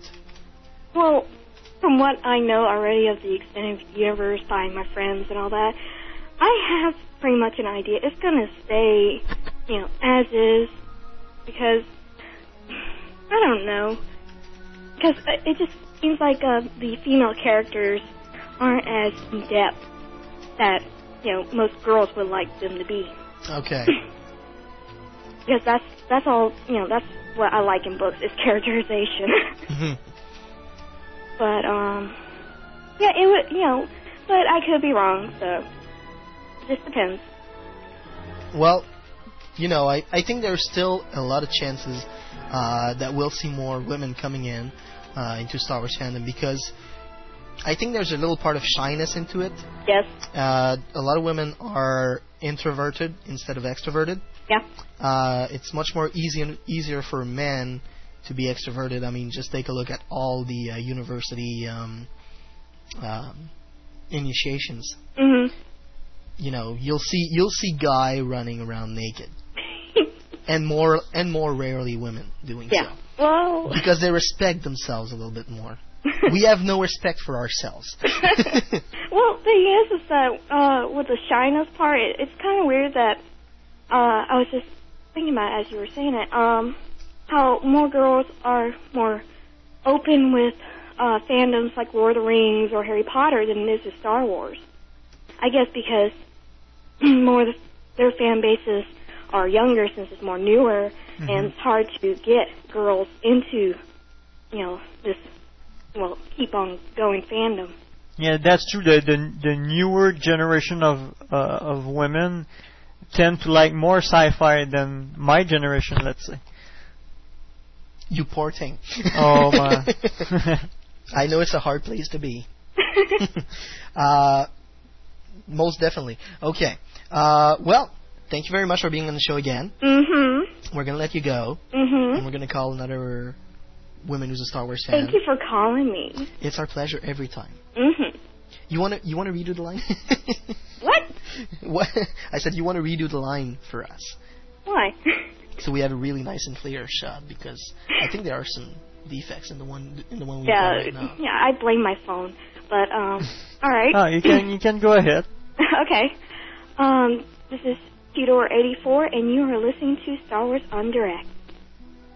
Do it one more time, but you gotta be really articulate. Do it and emotionally. You need put some emotions into it. It's like, okay. Hi, this is Cheetor84, and you're listening to Star Wars on Direct. Hello, this is Cheetor84, and you are listening to Star Wars on Direct. That is so God. A keeper. You didn't see the face on Sebastian when you said that. I'll try to do the face again for the webcam at the end of the show, and we'll leave it at that for the next couple of weeks. Sebastian just melted. Wow. You made my day. Well, we wish you a very nice evening, mm-hmm. and hope you'll keep on listening to us. Oh, I will. Thank you. Mm-hmm. Bye-bye. Bye. Okay. Well, we're going to call someone called Lady Mara. She's in the chat. And I'm going to go right ahead and start dialing the number right now. You know, that's what's fun about dialing numbers for everyone, because we're doing it live, and we're having tons of fun doing it. What the heck did I do there? Well, there's only one. There you go. There you go. You got it. Oh. Should be fine. It should be fine. It rings. It's a good sign.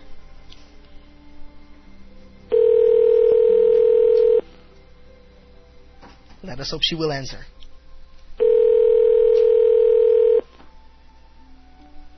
We're up to the third time. Fourth one. I don't want the answering machine.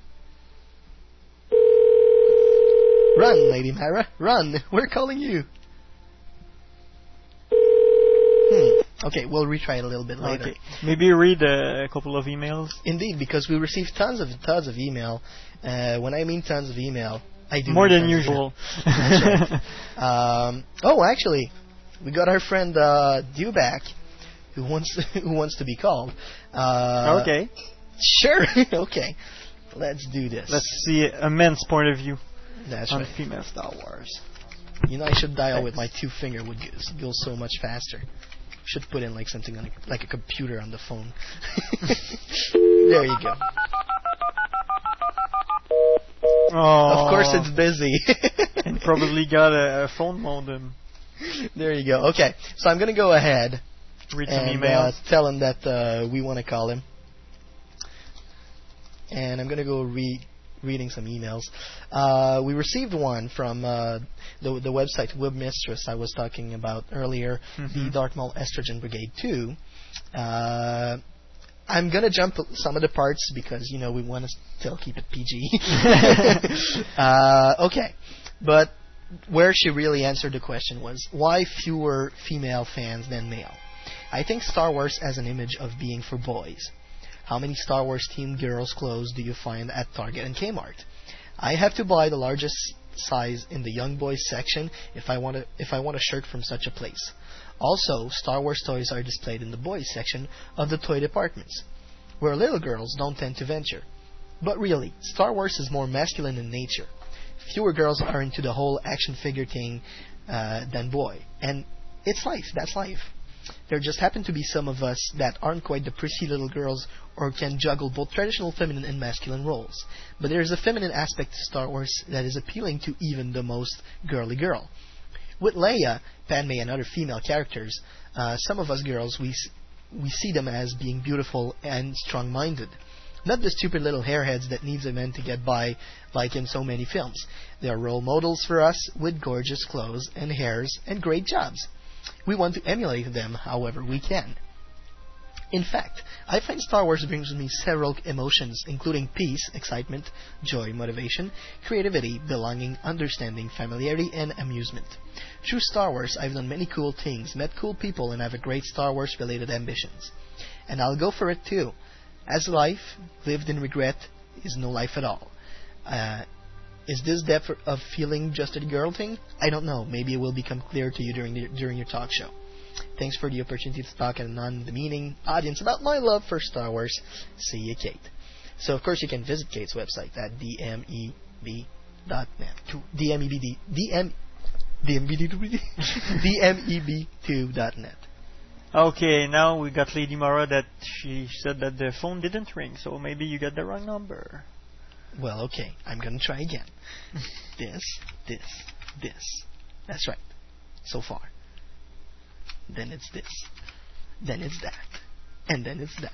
Because you called her earlier today. Yeah, that's it. I called her earlier today, too. And it's one ring. We're going for three. After that, it's a strike. Two rings. Do you not hear the phone ring? Hello?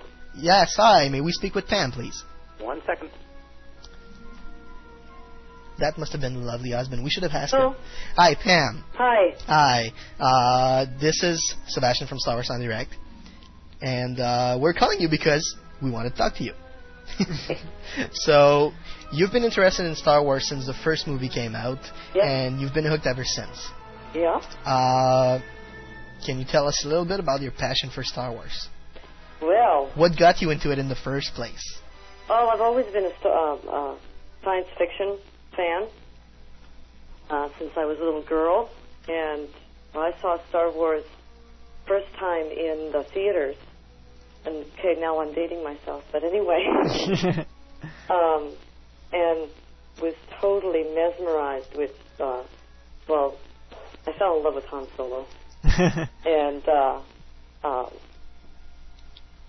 I'd never seen a character like Leia, Princess Leia, before, and I just thought it was fantastic.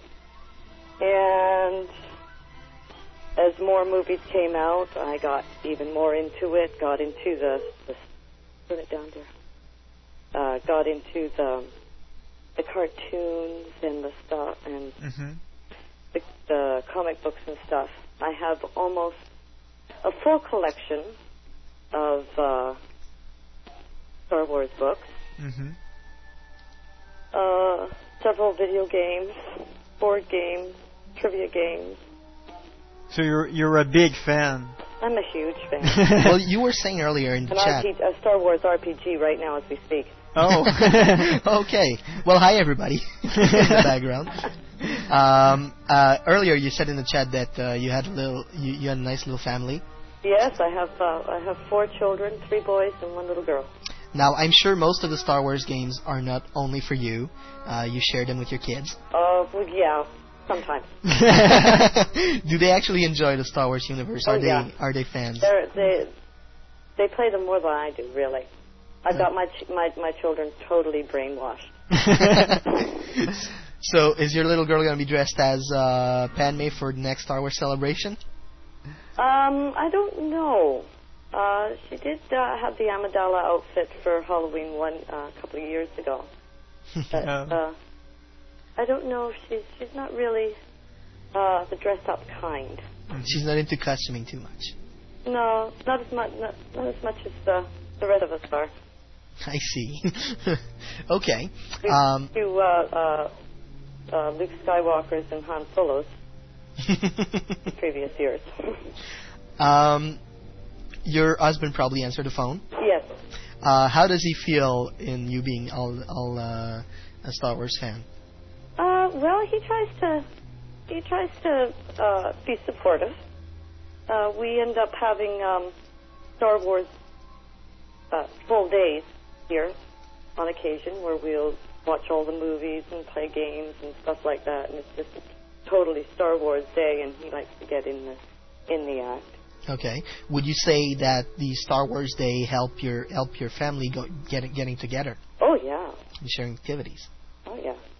See, that's a good point. We actually talked about that in another show, Star Wars bringing people together, yeah, and families like that. You know, you said you had a couple of friends over.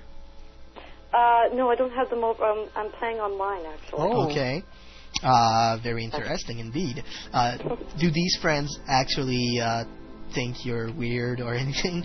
Do you have your workmates that believe you're not especially? I've only been called a Star Wars geek once, and that's from someone I didn't really even know. So, no, most of the people that I know are total fanatics. It's always good to have a circle of fanatics around us. Oh yeah. If we want everyone to understand, you know, what a thermal detonator is. Yeah. So, do you enjoy Star Wars, the Star Wars universe in itself? Do you enjoy writing some fan fictions into it, or you mentioned you play RPG? Do you actually write the stories for the RPG? Yeah, I have come up with a couple of scenarios. Okay. Basically, what we do is it's real time. We're sitting in a chat room and we come up with a storyline together. We write it together right on the spot. A new storyline every night. Oh, okay. Very interesting. Oh, well, yeah, I think it's is this part of a website or something like that you'd like to promote? Pardon? Would you like to get some more players out there with you? Quite honestly, I'm not the owner, so I'm not... I haven't actually asked her if she would mind. Tricky question. Can you hold on a moment? Actually, you know what? You can ask her, and you can actually put the link in the chat room on Star Wars on Direct. Okay. That way people can actually go see it from there without any problems. Well, that's good. Well, we've enjoyed having you on the show. I say thank you. I thank you very much. And we hope you'll be keeping in touch with us and keeping on listening to the show. Yeah, well, I really enjoyed it today. It's my first time. So. Well, one little thing that I'm going to quickly fix in. You're from Ontario? Yes. Here in Canada, and there's a convention in the summertime called Toronto Trek. Oh, I didn't know that. You were aware about that? No. Okay, well, stay online and I'll send you the links. We might be making an appearance over there. Oh, wow, cool. So maybe you can show up with the kids and have fun. Yeah, I think that would be great. Great. Thank you very much. Thank you. Have a nice day. You too. Bye-bye. Bye-bye. Okay. Now it's maybe another now it's email. Another try to do back. Okay. We could have read one email in between. That's a good idea. Do you have one open? No. I actually have seven. Or how many was that? Seven open? We're going to go with Jedi Mistress Dragon. Her name is Pamela Kinney. She's been a fan, like other women I knew of my generation back in May 1977. I made the costume. First one was Leia. A month later at a convention, that I were in 77. And my husband was a fan too. We both saw A New Hope together, and we had just gotten out of the Navy for good. No, I don't think there's less women into Star Wars anymore than there ever has been less women into science fiction. Just give me a few seconds there. Make things clear. Okay, there you go. I just think nowadays you hear more from those 30-something and 20-somethings males who brag about seeing Star Wars at the end of 6/12. I know I've seen little girls being taken to see these three trilogy films whenever I saw them, and the women my age were seeing them and lining up when all three were released. By the way, she's the one who directed Rise of Nobility, plus did the voice for one character, Snorty. It was written by her 30-something female friend, and you can check it out at riseofnobility.com. And it actually, I believe, has won some fan audio awards, so something interesting to check out on. There you go. And we're going to be trying to call Dooku back now. What was the... It was just busy? Yeah, it was busy earlier. Hello? Dooku back! Hey, what's up, guys? How you doing? Pretty good, pretty good. It's been a long time. You got on the phone for a Star Wars show, right? Oh, yeah, it has been quite a while. We haven't heard you in a couple of years. At least a year. So, basically, Dooku, you were one of the callers. One of the callers, one of the team of Jedi Talk. So you always had something to say, and I suppose you have something to say about women in Star Wars fandom right now. Oh, yeah, I do. Well, go ahead. Let's see. Haven't met too many of them, but all the ones I have met have been pretty nice to me. And I'm sure they have a different outlook on the movies than us guys sometimes, and that's always a valuable thing, to have multiple viewpoints. Mm-hmm. I know that's what makes fandom pretty nice, because people like Star Wars, but not everyone likes it for the same reasons, and then you can discuss all your thoughts and really understand it better, actually. Mm-hmm. You get the different points of view from everyone. That's right. Mm-hmm. And why do you think there is less female fans than men? Well, at least I haven't met as many. That's all. Okay. You are so lucky. No, it's not true. Every Star Wars fan is really cool to hang around, but women actually have this, way of thinking that is different than us men, and they have. Shut up, kid. And they have way of thinking about things and, giving us hints of, maybe that's what Obi-Wan told Luke, in fact. Kind of my crazy theories, but something that makes sense. Okay. Because mine don't. Sensible, crazy theories. That's right. Well, I mean, you have the whole classic example from Episode 2 where Anakin wanted to express his feelings to Padme, and she was sensible about it and said that she didn't think it would work and that they both had a future, mm-hmm. and they didn't want to hurt each other's futures. Yeah. And she was sensible about it, and he was acting on his feelings more. Yeah. So it's sort of the same thing. Viewpoints in the same situation. Yeah, that's true. Good point. So, anything else to add, Dubak? You keep up the good work, guys. I'm glad you're on the air. And we hope you will be calling back on the next shows. Oh, yeah. I'll make sure to remind you that the show is on. Well, it isn't as regular as I remember them being on, but hey. Well, it's cool to have you with us tonight. Oh, it's cool to have you guys on tonight. So keep up the good work. I know you have a lot of programming going on right now. Oh, I do. We'll let you go back to that while you're listening to us. Okay. Thanks for being on the air with us. Bye. Whoops, sorry. Cut him there a little fast. Bye, you back. Okay. So, on to the emails now. Because we do have a lot. When you're going to do the Long Island lady up there from the New York line, just tell me ahead of time. I'll put the intro. Okay. You got the number? No, but we'll read her mail. Okay. She sent a long email. So. Okay, so which one was it? Yeah, there you go. So she's next. Okay, bye. So I'll do this one. After this one, okay. You can go with the intro. Just we'll introduce her a different way. That's right. Okay, we got this one from Insane Jedi Girl. She says, "Hi, I saw your call for female Star Wars, and I thought I would add in my 2 cents. First off, I found Star Wars back when the special editions was released. I thought it was awesome that people stood in line for blocks just to see a movie. It was all downhill from there. To answer your question, I believe the reason a number of females are not into Star Wars lies in the number into sci-fi and consider themselves geeky. From what I have observed, teenage girls pride themselves on coolness, so in that fact, realizing Star Wars is not cool, between brackets, they proceed to like what society tell them is cool, between brackets again. All about the image in some ways.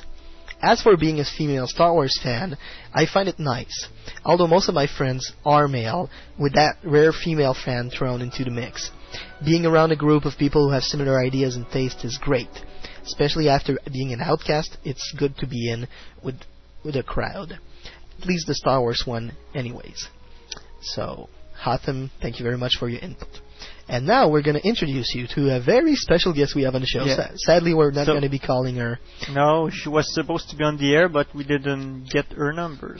Because, well, I think, no, we do have a number. No. Don't we? I don't think so. Yeah, we do. Right here. Oh, the last one? No, okay. She said she should be there, but she's not. But is it at the end of of her first post, of her first email? Let me check. Nope. Wow, that was a long email. Okay. So okay. In any case. Okay. Do you remember this? Unbelievable! Look, among the nerds, I found an actual girl here. Look at this. Not too shabby around here, huh, honey? The male-female ratio, yeah? I mean, you've got your veritable pick of the litter. You can choose from all kinds of guys who have no idea how to please you.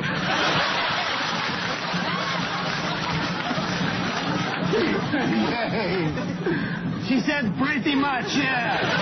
Who's going to stand up to this challenge? I will. And there you go. The girl who was talking to Triumph, the insult dog. The insult dog O'Brien. Is Samantha Brodzer. She was supposed to be on the air with us, but we didn't have her number. So, but she wrote us a long email. So we're going to read it right now. Hi, my name is Samantha. I'm almost 21. I'm a huge Star Wars fan. Oh yeah, and girl. A girl who loves Star Wars. I actually discovered Star Wars in November 2001. I saw Episode 1 on TV and fell in love with it from there. I think it was all the lightsaber battles and fighting that was going on. I'm big into martial arts, so I love all that weapons kind of action. I think that's what got my high. That and Ewan McGregor. Another cheater. I soon joined TFN's fan force with my local fan force in New York City. I made a few costumes. Role-playing is always important when you're a Star Wars fan.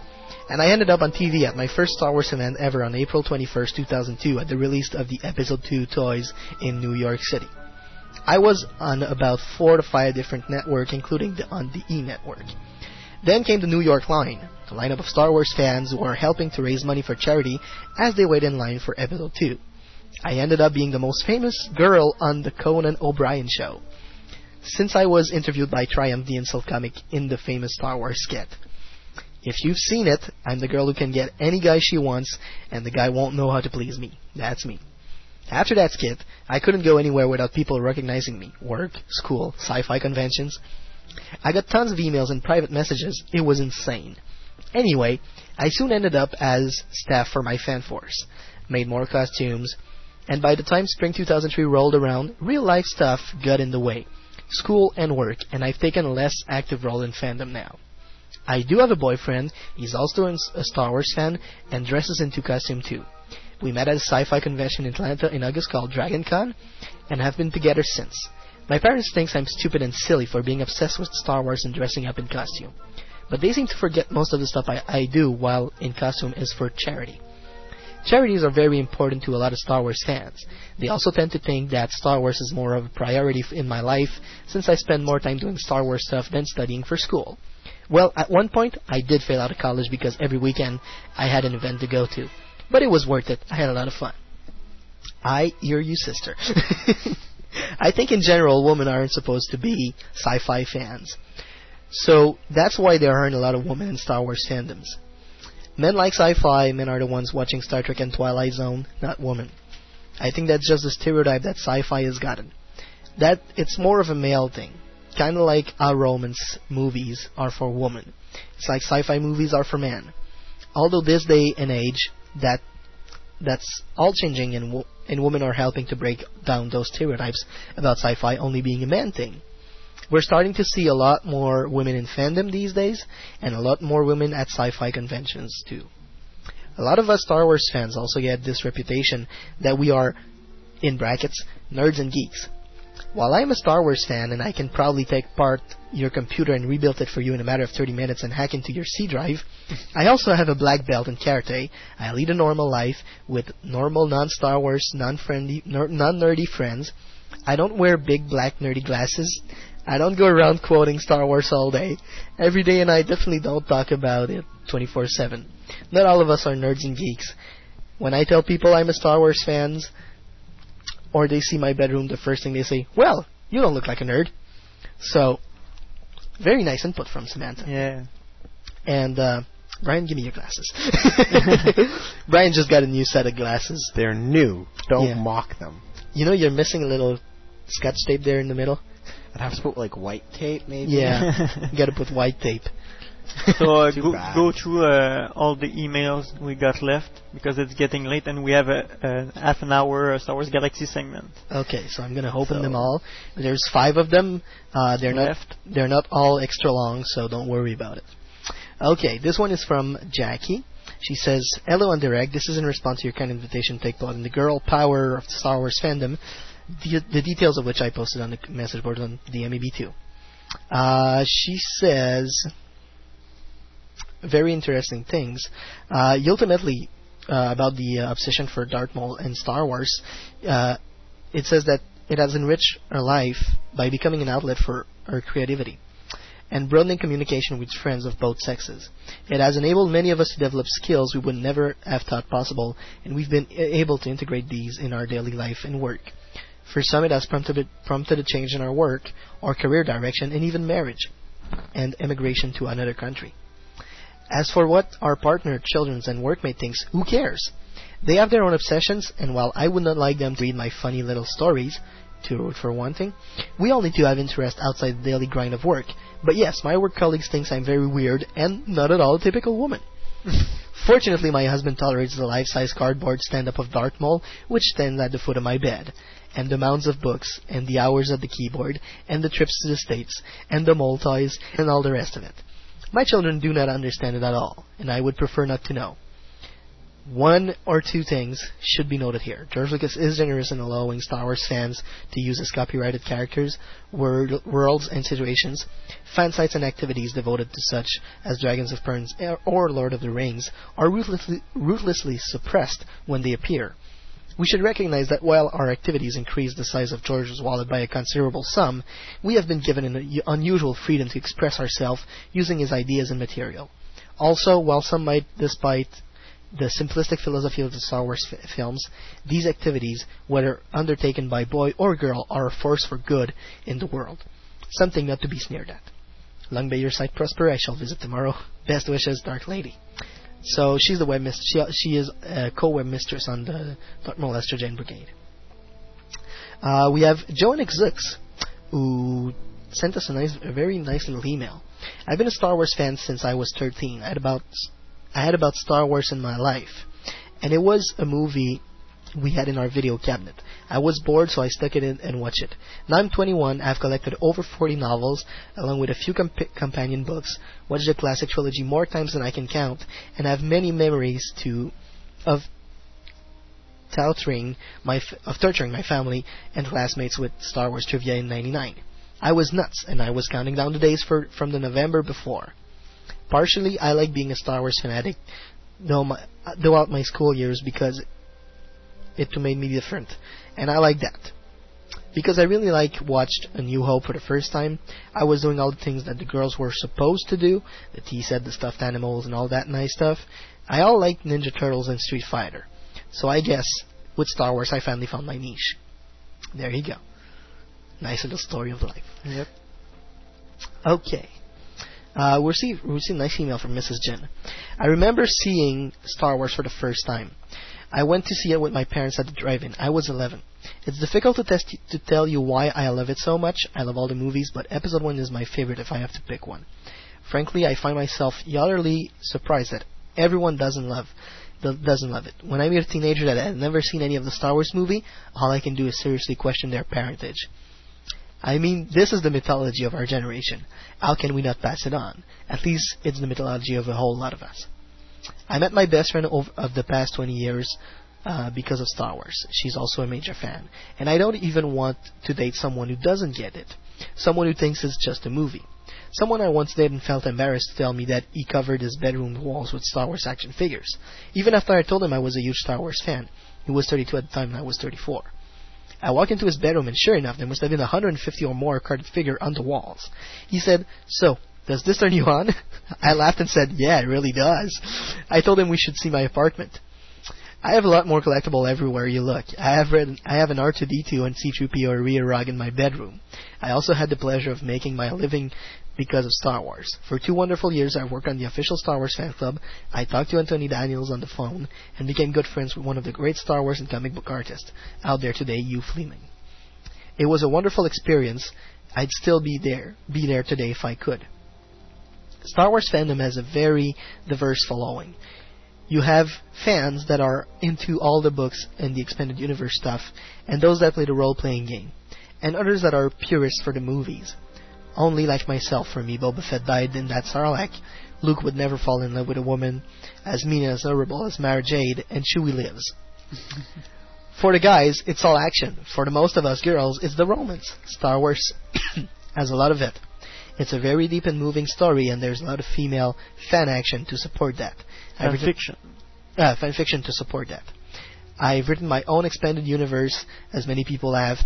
Taking our love for Star Wars and the characters George Lucas gave us and running with it for our own personal enjoyment. If I ever get married and we have a child, I want to call him Sky Walker, Jen, or her last name. Some might call me obsessed, but I prefer to say that I'm simply hyper-focused. And why not? I'm sure a lot happier than the people who tell me I have too much time on my hands. I can't agree with her more. See? They give us the good reasons to be Star Wars fans. Men could never come up with reasons as good as that. That's why we need women in Star Wars fandom. Julie sent us an email answering to our questions, why are there fewer women than men in Star Wars fans? I believe part of the answer lies in the fact that Star Wars is science fiction. Sci-fi just doesn't appeal to anyone. Besides, women naturally like different things than men. Okay, I know that is a sweeping generalization, and yes, I'm a female, and I happen to love all things Star Wars. Star Wars is a wonderful thing. It's a universe where fans of all sorts can lose themselves to the imaginations of many talented authors. Being an avid reader, I generally gravitate toward the books. But the movies are great too. I collect lots of action figures and such. Everyone had to have a passion like Star Wars. It makes it easy on those who buy your Christmas and birthday gifts, Julie. So, it is true indeed. Like for us here in Montreal, you just have to go to one website and there you go. I'm going to catch my breath in a little bit of water there because I'm going to cough again. So we're getting good emails and positive response from this, aren't we, Sebastian? We are. Thank you for all of you women who actually wrote to us. I think that's one of the most answered questions we've ever had, we ever have received. Okay. Jennifer sent us a nice email with a nice picture of her in her Stormtrooper outfit as well. Why do you think there are more male than female Star Wars fans?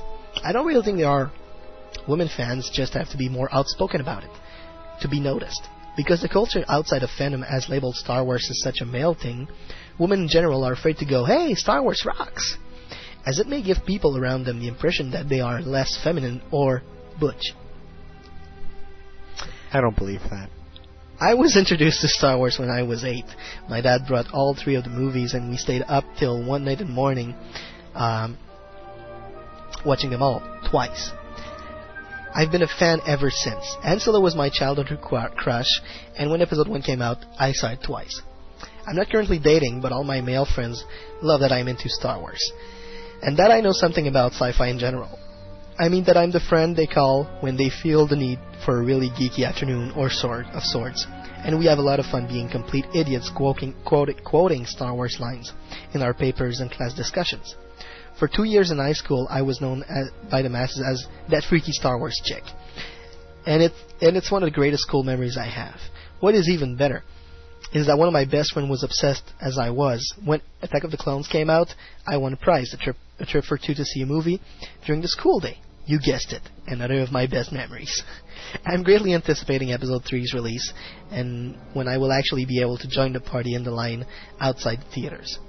In closing, Star Wars rules. Jen. There you go. That's it. So true. Yes, Star Wars does rule. So Brian, what are your comments on the subject? I really think that it's positive and all that kind of things.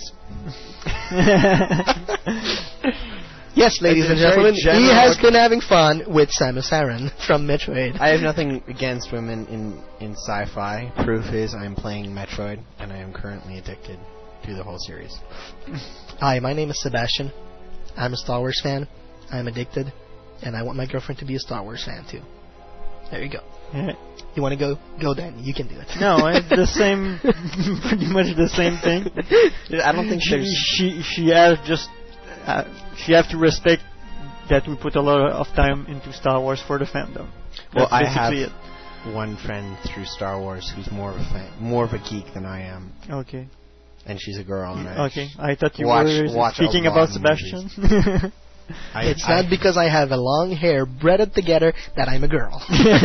How did you do that? I didn't cut them for 5 years. Oh, so you never done it? Never done the braids? What? This? Yeah. I do them like every day. Back on subject, back on. In any case, yeah. Well, you know, I do believe. Just like Jennifer said, it's because it's a matter of outspeaking themselves. Look, don't care about what other people think. If it happens to be they are much geekier than you are on something else than Star Wars, you know? Like soap operas? That's it. Yeah. You know, reality shows. And it's still fantasy. The soap opera. Yeah, soap operas are still fantastic fiction and fantasy. You know, that's not believable. That's right. Dr. Drake Ramore doesn't exist. Perk Place doesn't exist. There is no Phoebe Buffay. So we'll go on a musical break, and we will be right back with Wookiee Mart and the Star Wars Galaxy segment. That's right. You're going to be listening to I'm With You from Avril Lavigne, and we'll be right back with you on Star Wars on Direct. I'm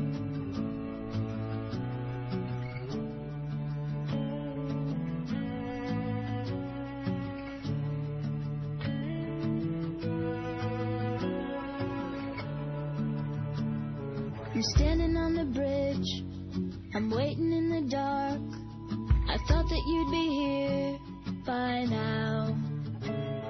There's nothing but the rain, no footsteps on the ground. I'm listening, but there's no sound. Isn't anyone trying to find me? Won't somebody come take me home? It's that damn cold night. They're trying to figure out this life. I want you to take me by the hand, take me somewhere new. I don't know who you are, but I'm with you.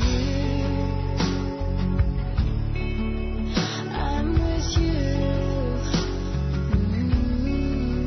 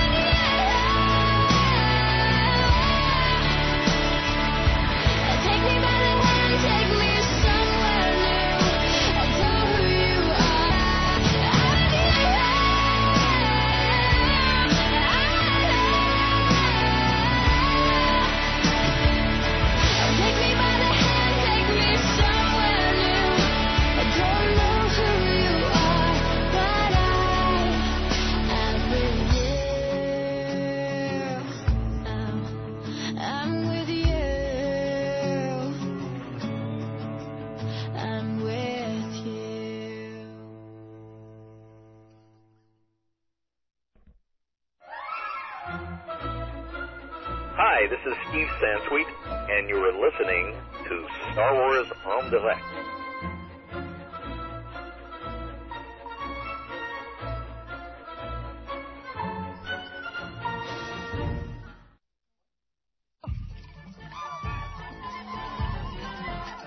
I am C-3PO, Human-Cyborg Relations, and this is my counterpart, R2-D2.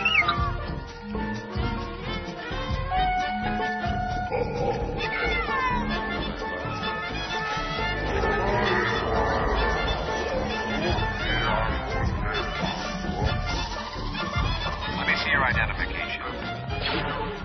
Move along. Welcome back to Star Wars en Direct, the voice of Star Wars fandom. Now it's time for the Star Wars Galaxy segment, and we have on the phone Wookie Mart, our expert on Star Wars Galaxy. Hi, Martin. Hey, how's it going? Fine, and you? Oh, pretty good, pretty good. So what happened with your character since the last time we met? Oh, it's been up and down. The trials of a rebel life, I should say. I've encountered a few problems, but, you know, for the most part, mostly positive. Good. And a few career adjustments along the line. Nothing major. Okay. We're calling you because we had a major publish. Yep. The publish number 6, yes, as they call it, and this one is pretty interesting because it really shows us how devoted the developers are to making sure the environment stays true to form. Yeah. And they finally addressed an issue that had been a problem for quite a while now, which was the big gap in population difference between the Imperials and the Rebels. Uh-huh. There were so many more Rebel players versus the amount of Imperial players that it created an unrealistic shift of balance. Yeah. So what they did is they basically added a whole lot more Imperial troops in the cities, which they properly named it the Imperial Crackdown. Okay. So basically what it is Imperial troops just patrolling controlled sectors. Mm-hmm. Evidently big cities like on Corellia, mm-hmm, and Tatooine. Basically what we see in Episode 4? Exactly, yeah, okay. Exactly that. Basically troops just establishing checkpoints in a random manner so that they're not predictable, therefore avoidable, mm-hmm, and basically they look for any and all contraband and rebel items. Okay, like? What falls into the contraband materials are the spices.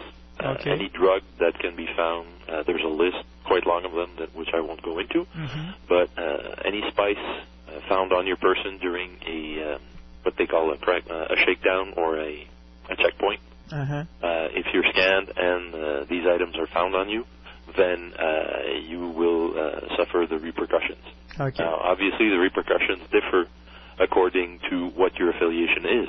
Uh-huh. If you're an Imperial, then you will probably lose Imperial ranking and mm-hmm be fined a certain amount of credits. Okay. If you're a neutral player, what you will do is neutral players will, I figure, will probably suffer the same fate as an Imperial player, mm-hmm, but with less impact. Okay. However, the Rebels get the dirty end of the deal because if they are caught with Rebel material or are discovered to be Rebel, mm-hmm, because even though you're a covert Rebel agent, you could be found to be a Rebel agent. Okay. During the routine patrol. Mm-hmm. So what could happen is, well, what happens if you're found to be guilty, then they don't ask questions. They just shoot you on the site. So it's like, okay. Run for your life. Yeah. And I've seen quite a big amount of troops. Mm-hmm. This was on the first day they made the upgrade, and I guess there was still some stuff to be weeded out, but I lost count after 50 stormtroopers in Coronet City. 50? 50. Ouch. So I don't know if that's going to be the standard crackdown procedure. If it is, it's going to be nasty. so you won't shoot your way out of that situation. You really want to, like, sneak through. Yeah. The best way to do that will be if you're an Imperial player and you actually deal in illegal goods. What you're going to need to do is be a high-ranking officer. Okay. The higher your rank, the less chance you have of being caught. Okay. Basically, you're pulling rank on the troopers and going, no, you're not scanning me. Yeah. What happens for other players is they need to have a smuggler or be a smuggler. Okay. If they have a smuggler within their group of players, there's a chance the smuggler's abilities, according to his ability to smuggle, will give them a better percentage of chance to sneak the goods by. Okay. So, obviously, that upgrade automatically makes the smuggler much more interesting in the game. Okay. So that's a profession that got a little boost because they didn't really have, you know, everybody was waiting for the space expansion for the smugglers to really get interesting. But it looks like we were getting a little bonus beforehand. And how does the Imperial come into a city? Do they arrive by shuttle? Can you see the shuttle arriving, or they just pop up out of nowhere? I don't know. I figure they come out of the starport, logically. But I haven't personally witnessed a crackdown yet. Okay. So it's going to be hard because it's, like I said, it's a random thing. Or it's not in the, you know, they don't call ahead. Just drop in and start scanning you. Okay. What they will do is walk into the cantinas more. Even though it's not a crackdown, some stormtroopers might just walk into the cantina and start, you know, asking questions for the non-Imperial players in the cantina. Yeah. So that's going to be interesting. You know, we're going to have a whole lot more local trouble. Yeah. And it's more realistic with the movie, so. Yeah, well, you know, they have to remain true to the timeline where they situated the game. And where it is right now is right after the destruction of the first Death Star. So obviously the Imperials are, you know, on the warpath. Yeah. I mean, they just suffered a major blow, and they're not happy about it, so obviously they're going to be nasty towards anything and everything that is remotely rebel, you know. Yeah. And it's okay. That's okay like that. And it creates a much more interesting aspect because I have to admit, every rebel player was a bit cocky. I mean, we were running around, you know, flaunting in every city that we were rebel and blah, blah, blah. Now all of a sudden, you know, you sort of look around the corner before you start running, you know.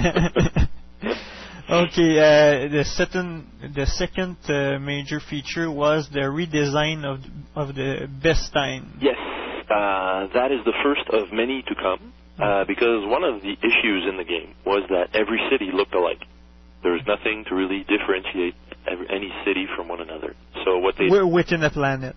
Within a planet, yes. Okay. But within the planet, yes, because obviously of the architectural structures. But the layout was pretty much the same as well. So it was kind of an annoying thing. A lot less. What's fun about Beskine is it's become a much more angular area. You know, in the city, it's not always a grid square. Yeah, okay. Streets aren't always 90 degrees to one another. Yeah. And that's what's fun about the redesign of Beskine. Everything comes in at angles. You feel like you're in an old city. Okay. An old European city with weird angles and stuff like that. The landscape also is very personalized. You get a much more interesting feeling. You get the real feel that you are in the areas that are explored in the Phantom Menace. Okay. You know, those big outcropping of rocks that we didn't really see in Episode 4, but were truly introduced in Episode 1. You get those really weird and great-looking outcroppings of rocks. And maybe in Episode 2 when Anakin is going after his mother? Yes. That. It's really beautiful. You know, you get a really interesting feel of landscape, and the scale is really interesting as well. Okay. And obviously, Beskine is an imperial-controlled city. That is where the governor of Tatooine is based. It's the capital, right? Beskine is the capital of Tatooine, if I recall, and that's where the governor is established. Okay. So it's obvious that this city is under Imperial control. Therefore, rebels don't run around, you know, crying wolf left and right. Yeah. And there's actually a political element to the city, which is interesting because you can actually influence directly who will be running the city. You have a choice of either the imperial governor or a commercial governor, of which whom I forget the name.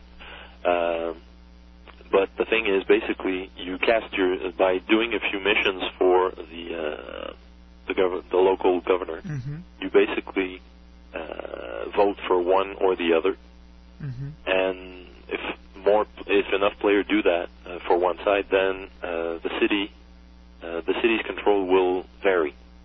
So what that means is, if more people play, do the quests in a positive aspect toward the imperial governor, then what happens is the city remains under imperial control. However, if it should fall under commercial directorship, then what that means is that the imperials will withdraw some of their forces, therefore opening up the city to attacks from the Tusken Raiders. Oh, that's interesting. Yes. So there is a plus, but there's always a price. You know, like, yes, we were getting, like, if the rebels decide to get rid of the imperial presence there by going there and influencing the political landscape, what happens is that they're opening up the city to attacks. So I don't know how exactly that's going to work out, because those are long-term missions, and you know, you start. Well, that's where you invest your character politically, and the results are seen after a while. I don't know what the rate of election is. Is it going to be every week, every month? I don't know. But you figure that's pretty interesting. And we can expect that change in every redesign of a city? Well, I guess they're going to redesign every other month, I think, or on a regular basis, they will redesign a city, what we call a static city, therefore not a player city, but cities that are known and established in the expanded universe of Star Wars. And the basic universe as well. Next is the chef profession. Yes, one of the professions that got boosted on its own without any social context, like the Imperial Crackdown did with the smugglers. Basically, what the chefs do is they now create food. Basically, what the food did beforehand was give you a little bonus on your abilities. Your health, your action, and your mind could be boosted. Like if you drank a really good, a well-made cup of coffee, then your mind would be more efficient. It's all about attributes here. This is just, you know, numbers. It's all about getting the good numbers to go ahead and try and beat a Rancor. Obviously, you're going to need maybe a cup of coffee and maybe a little something else in the coffee just to make sure you can face off a Rancor. We're talking about all the different modification made, like going after some new after eggs and everything. Yes, well, that obviously, if the chefs get more of an impact in the game, that means they're going to need resources to make their foods. Now they have quite a variety of the menu has gotten bigger, basically. So now they need more materials, more basic resources to do that, and some of those are eggs, milk, and crustaceans. Those are the three elements that have been worked on. Now, the eggs you can find in pretty much any nest you run across in the field. The milk is another story, however, because you have to find a mammal, obviously, a herbivore mammal in the field, and milk it, which is weird. You know, that's causing a lot of humor among the players, because most of us are looking at it and going, okay, who's going to go milk the Rancor? So that's it's becoming an inside joke for everybody.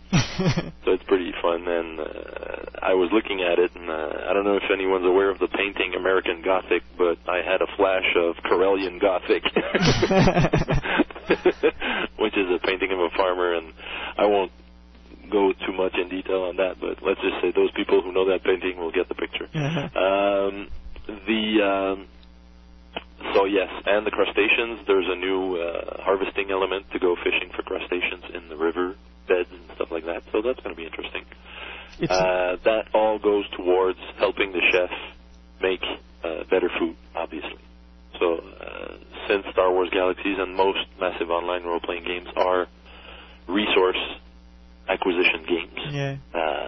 It's a sad reality of the game. You have to get resources to move on. So the trick about those games is just making sure that it's not just a resource management game, but also a good basis for role-playing, which they've managed, like with this new update, they've managed to like bring back the role-playing elements, because beforehand it was kind of stuck in a resource management thing.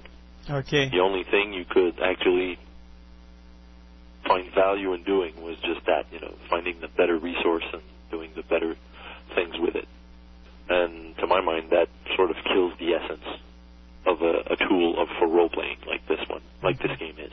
Okay. So when they do stuff like the Imperial Crackdown, that to my mind is good work. Yeah. Okay, next feature is the vehicle enhancement. Yes. Well, another way to personalize your vehicles.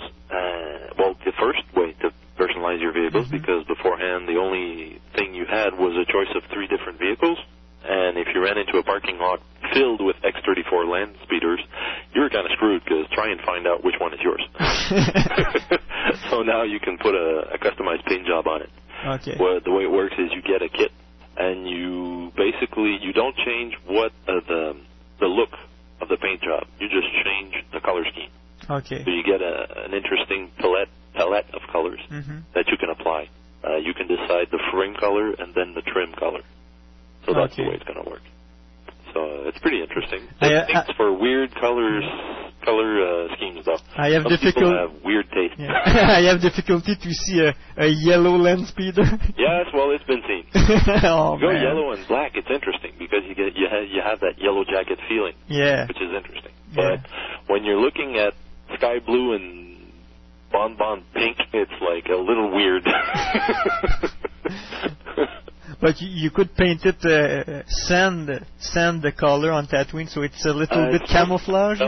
Mostly pastel colors. So, but yes, you could actually find a color scheme that fits your environment and have a little bit more camouflage. You know? Yeah. So that's a little interesting.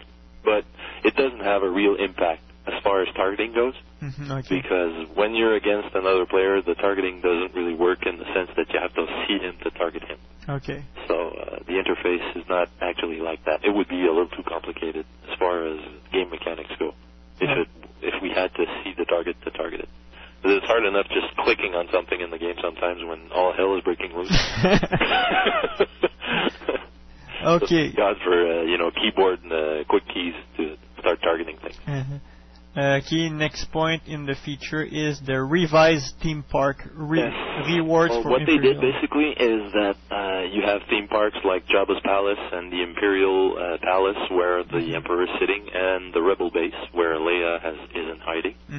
So those are, well, not only Leia, but actually the Rebels are not in one fixed location. Basically, they're spread out amongst many planets. Okay. Whereas the Emperor, as he established his seat on Naboo, which is rightfully his right technically. Yeah. He is Nubian after all. Yeah. So so we imagine it's probably going to be established in Episode 3. Yeah.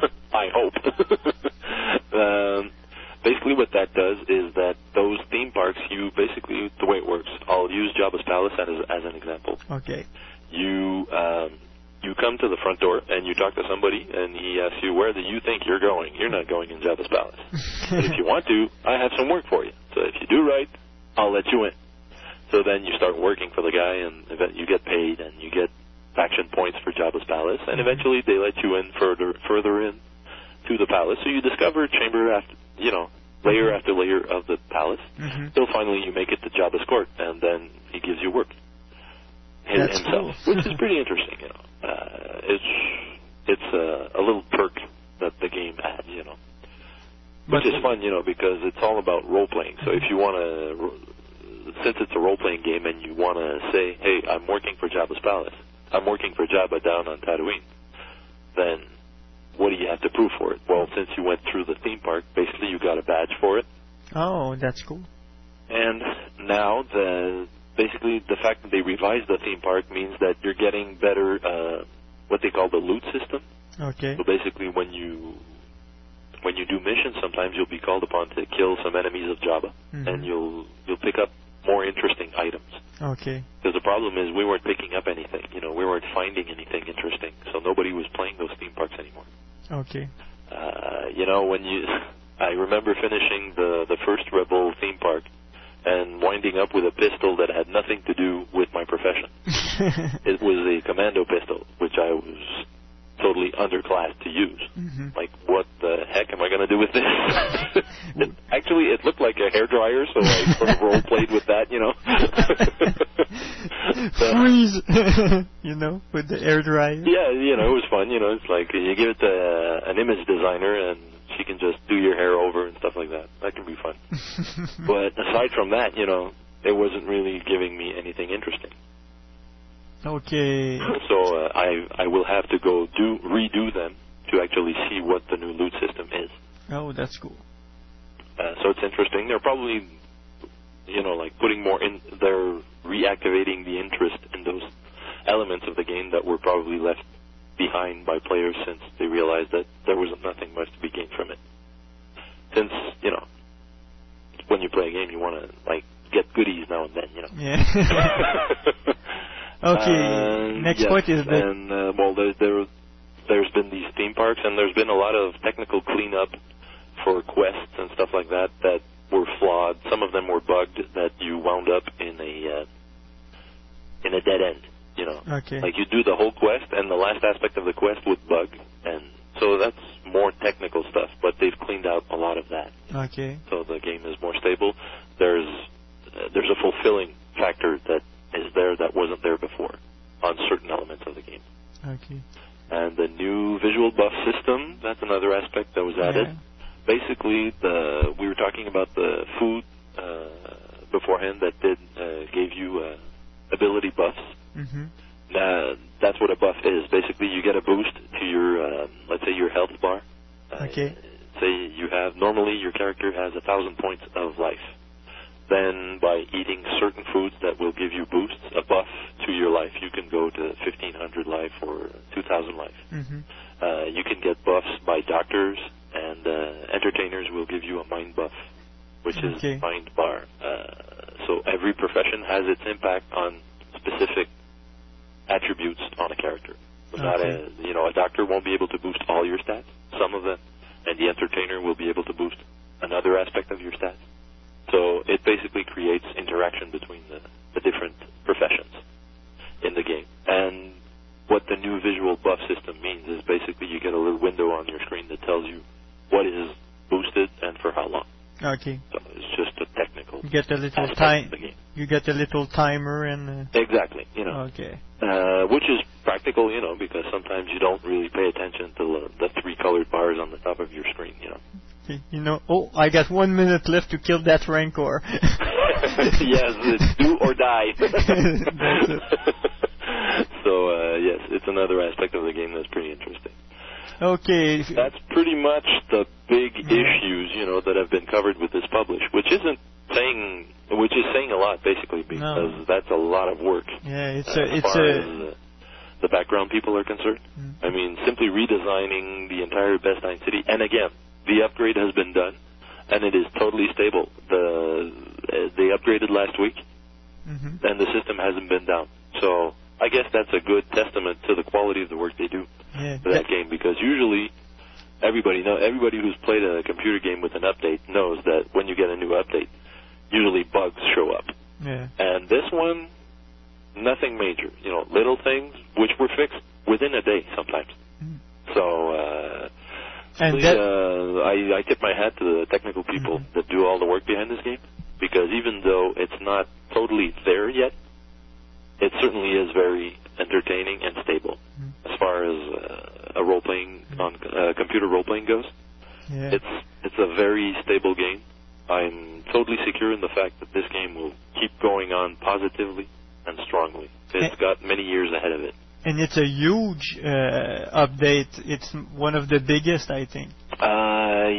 Yeah, it's one of the biggest, but they're only... That role-playing side. They're actually not bringing in anything totally new to the game system environment. When they brought in the vehicles and the creatures, I think that was more of an impact than anything else. This is just, you know, redoing the maps, redesigning the places, tweaking up elements that were already there. There weren't. The only new thing that was really introduced was, you know, a whole lot more NPCs running around in cities, which are the Imperial troops patrolling around. So I think it's just, from a technical point of view, I guess it's just all about making sure your artificial intelligence don't screw up when interacting with one another. But aside from that, you know, there's no new game mechanic, new game system. Well, probably when they do the scans, that's probably something new as well. But again, that's all behind the scenes, stuff we don't see, so it's hard to extrapolate on it. But most of the changes are done for RPG purpose. So. Yes. And that's going to keep going, you know. Like, the Imperial Crackdown is one of many to come. So I guess they're going to start, you know, fitting us in more to the social and political situation of the universe that way, which is really fun. As far as I'm concerned, that's probably the best aspect of the game yet. I can't wait to run into a squad of stormtroopers and try to bluff way through, you know. This is all going to be done mechanically, automatically by the game, so you won't actually have to tell anything to the stormtrooper to bluff him. But still, you know, it's going to be to say, woohoo, we made it past, you know, we didn't get shot. Or bam, ow, I'm dead. Okay, next was a team comment from Rich Vogel. Yeah, Rick Vogel. He is the leader, the executive producer of the product, and basically he's addressing the state of the game as it is. Basically, he does a little look back on the game and, you know, how they address the issues and pretty much what I just said, you know, as far as the work they put into the game, making sure that it was stable and everything. However, he does drop a few little interesting aspects in his article about the more upcoming city redesigns and material like the Imperial Crackdown and stuff like that. So you get a sense that they're really hard at work at making sure that there is material out there for us. They're concentrating on now that the mechanic of the game is good and it's stable. What they're doing is they're continuing to keep an eye on the stability of the game and making sure that there aren't too many problems. They actively hunt down cheaters in the game as well. Apparently there's been hundreds of players that have been banned from playing the game because they found a loophole, they found a way to cheat, and stuff like that. Cheating in this type of game might be, you know, just getting access without paying, you know, stuff like that. Okay, you got the real Imperial going after the rebels. Yeah. And those Imperials I kind of like, you know, because whenever a game gets, you know, cheated upon by illegal players, everybody loses because, you know, then the environment isn't fair and it's not fun for anybody. Yeah. But I just saw in the text that this month was the Imperial Crackdown and next month was the droid invasion? Yes, the droid invasion. That's going to be the next big update. They're going to revamp the droid engineer profession and the role the droids play in the combat scenarios. Okay. So the probe droids are probably going to get better weaponry, stuff like that, armor maybe, I don't know. That remains to be seen. I'm sure they'll do something really interesting. Haven't been really disappointed yet as far as the developments came out. You know, every time they come out with something new, there are drawbacks, but there's more interesting stuff than there are drawbacks, so it comes out on the positive side. And people want to know, myself included, what's happening with the space expansion. Well, apparently they've had a design team on the subject. They're working really hard on it to make sure that it will be fun not only to fly around in space, but to actually build the starships. Okay. So those are going to be the two main aspects of that expansion, will be the ability to build and customize the ships, as well as, you know, flying them around. So let's take the profession of the smuggler, for instances.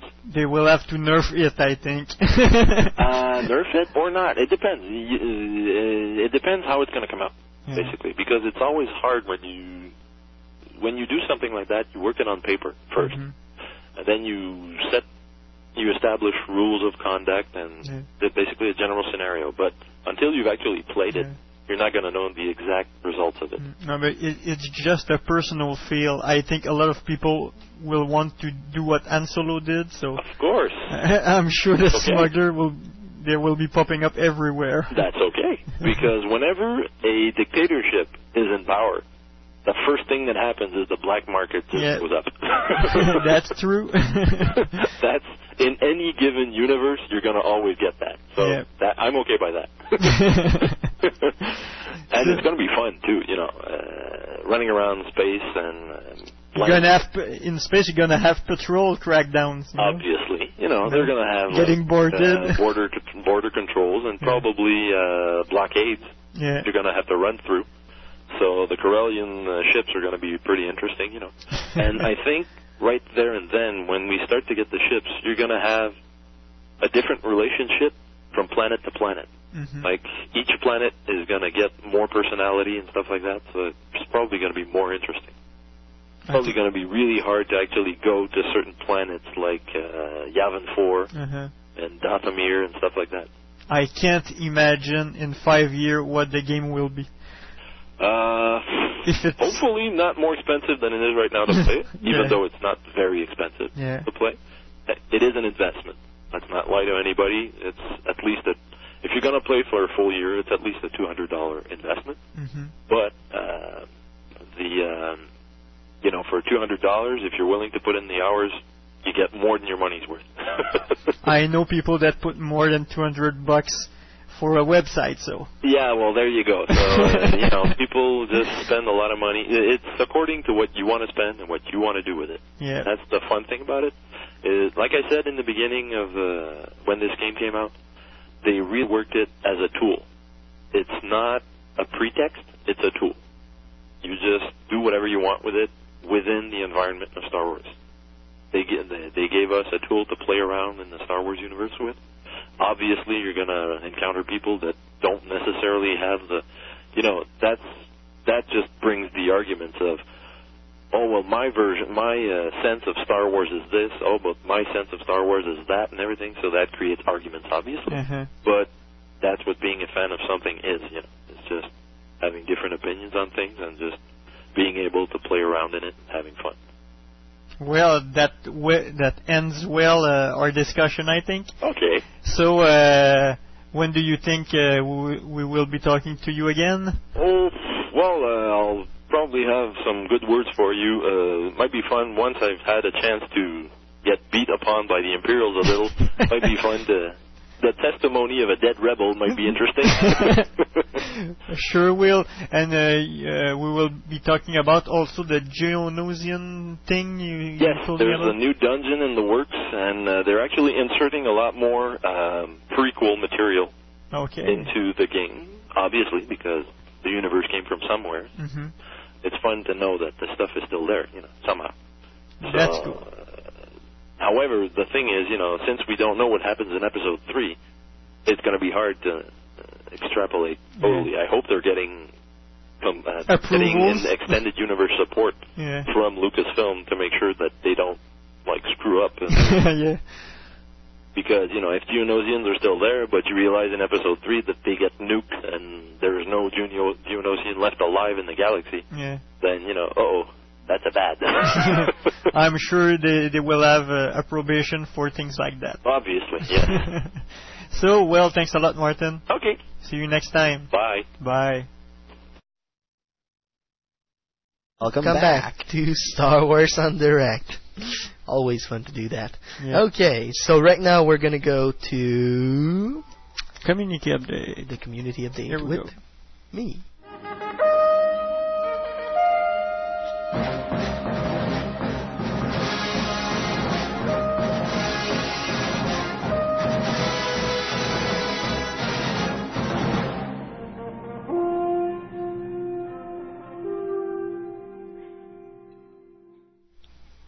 Well, ladies and gentlemen, let's do this chronologically. Chronologically, then. Thank you. That's Sebastian. That's why you're my co-host. So I can correct you and make fun of you and poke little jokes at you. Poked. That's what I was waiting for.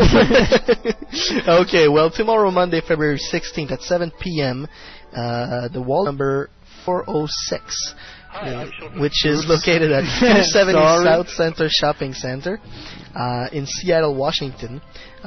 Timothy Zahn will make an appearance, his last appearance, as a matter of fact, for the Survivor's Quest book tour. The Survivor Quest book tour, as a matter of fact. He will also join in later on this year at the San Diego Comic-Con from July 22nd to 25th, and he will be doing panel discussion as well as signings at the Del Rey booth all weekend long. Keep checking with StarWars.com for details as we get closer to the summer convention season. Voila. There's also a nice little convention coming up in Seattle, too, on February 29th, which is the Weird Day. For he comes only in every 4 years. With Star Wars guests. People that are born that day. With Star Wars guests Michonne Bouriag, Aura Singh, and Amy Halen, Ella Secura. I believe this will also be the place where they will have Star Wars breakfast with the official fan club. And cool. Admission is $8. Children under 7s are free. The hours are from 10 a.m. to 5 p.m. So that's a good deal. After you go to that convention, you go back home and you listen to our next show. There you go. Exactly. And for more information, you can go online to www.emeraldcitycomiccon.com. And who knows, maybe you'll meet the wizard. Emerald City. Yeah, I got it. The Wizard of Oz. Yeah, I got it. Okay. Better the Wizard of Oz and the Wizard of the Coast, Seattle. Oh. You're tired and you got 5 minutes. Ain't I funny?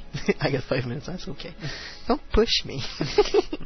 Okay, well, next Saturday we will here in Montreal be celebrating the 5th anniversary of Siteland.net, one of the most... Well, the most bestest Star Wars reference in French on the web. The daily activities will include Laser Quest. We will have a nice little supper at Legends of the Forum around 8 o'clock, and then we'll go bowling upstairs. Of course, if you'd like some more information, you can join us on the www.siteland.net forums in the Rencontre and Événements forums, and you'll find all the information information you need there. There you go. And on this note, we're going to do the closing. Yep. But first, there's a couple of conventions that are upcoming. There's one in New York I'm thinking of actually called Empire Fan Fest, which Mark Hamill will be attending, and we very much would like to have a little correspondent for that convention. So if you'd be interested into doing so, if you have a laptop and that you could record Mr. Hamill, and I think there's going to be some other Star Wars guests there as well, and also the Star Wars fan who are going to be attending this convention, you can contact us.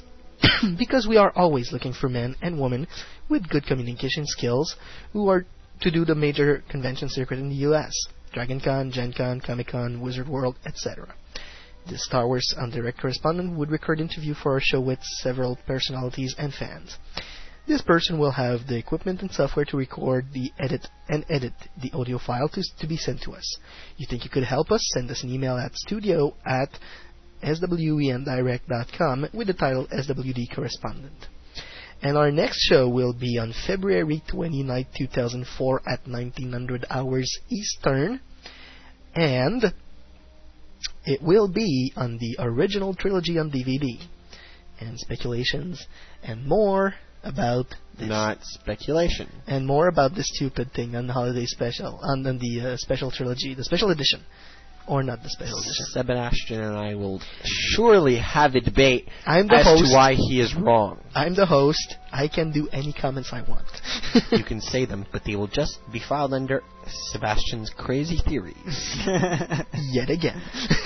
So if you have any comments on the show, you would like to make a suggestion for upcoming subjects, and please feel free to do so, because Yeah, no, we're not starting to run out of ideas, but you know, we'd like to please our fans, so send us some suggestions.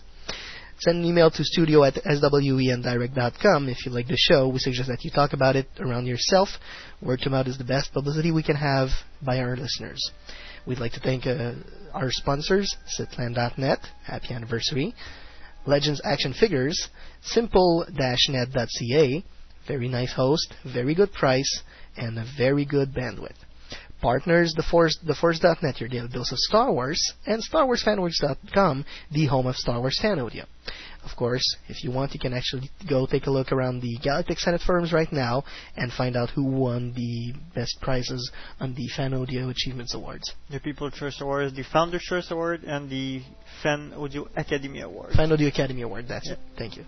There you go. So, this is Sebastian. This is saying goodbye. This is Sebastian signing out and saying see you next time on Star Wars on Direct, the voice of Star Wars fandom and the bestest multicultural effort winner of the FAA. Yeah.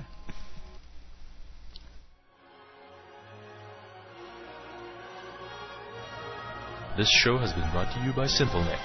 Webmasters, online gamers, or administrators of e-business. At SimpleNet, we will always have a solution to meet your needs.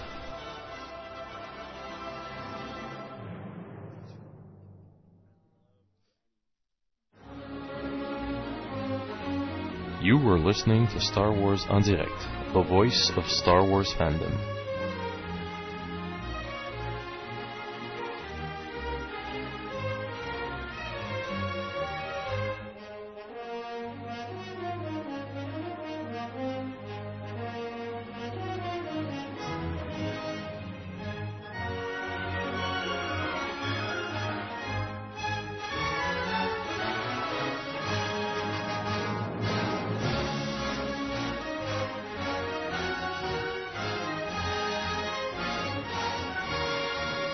Be sure to visit www.swendirect.com for more information about upcoming shows.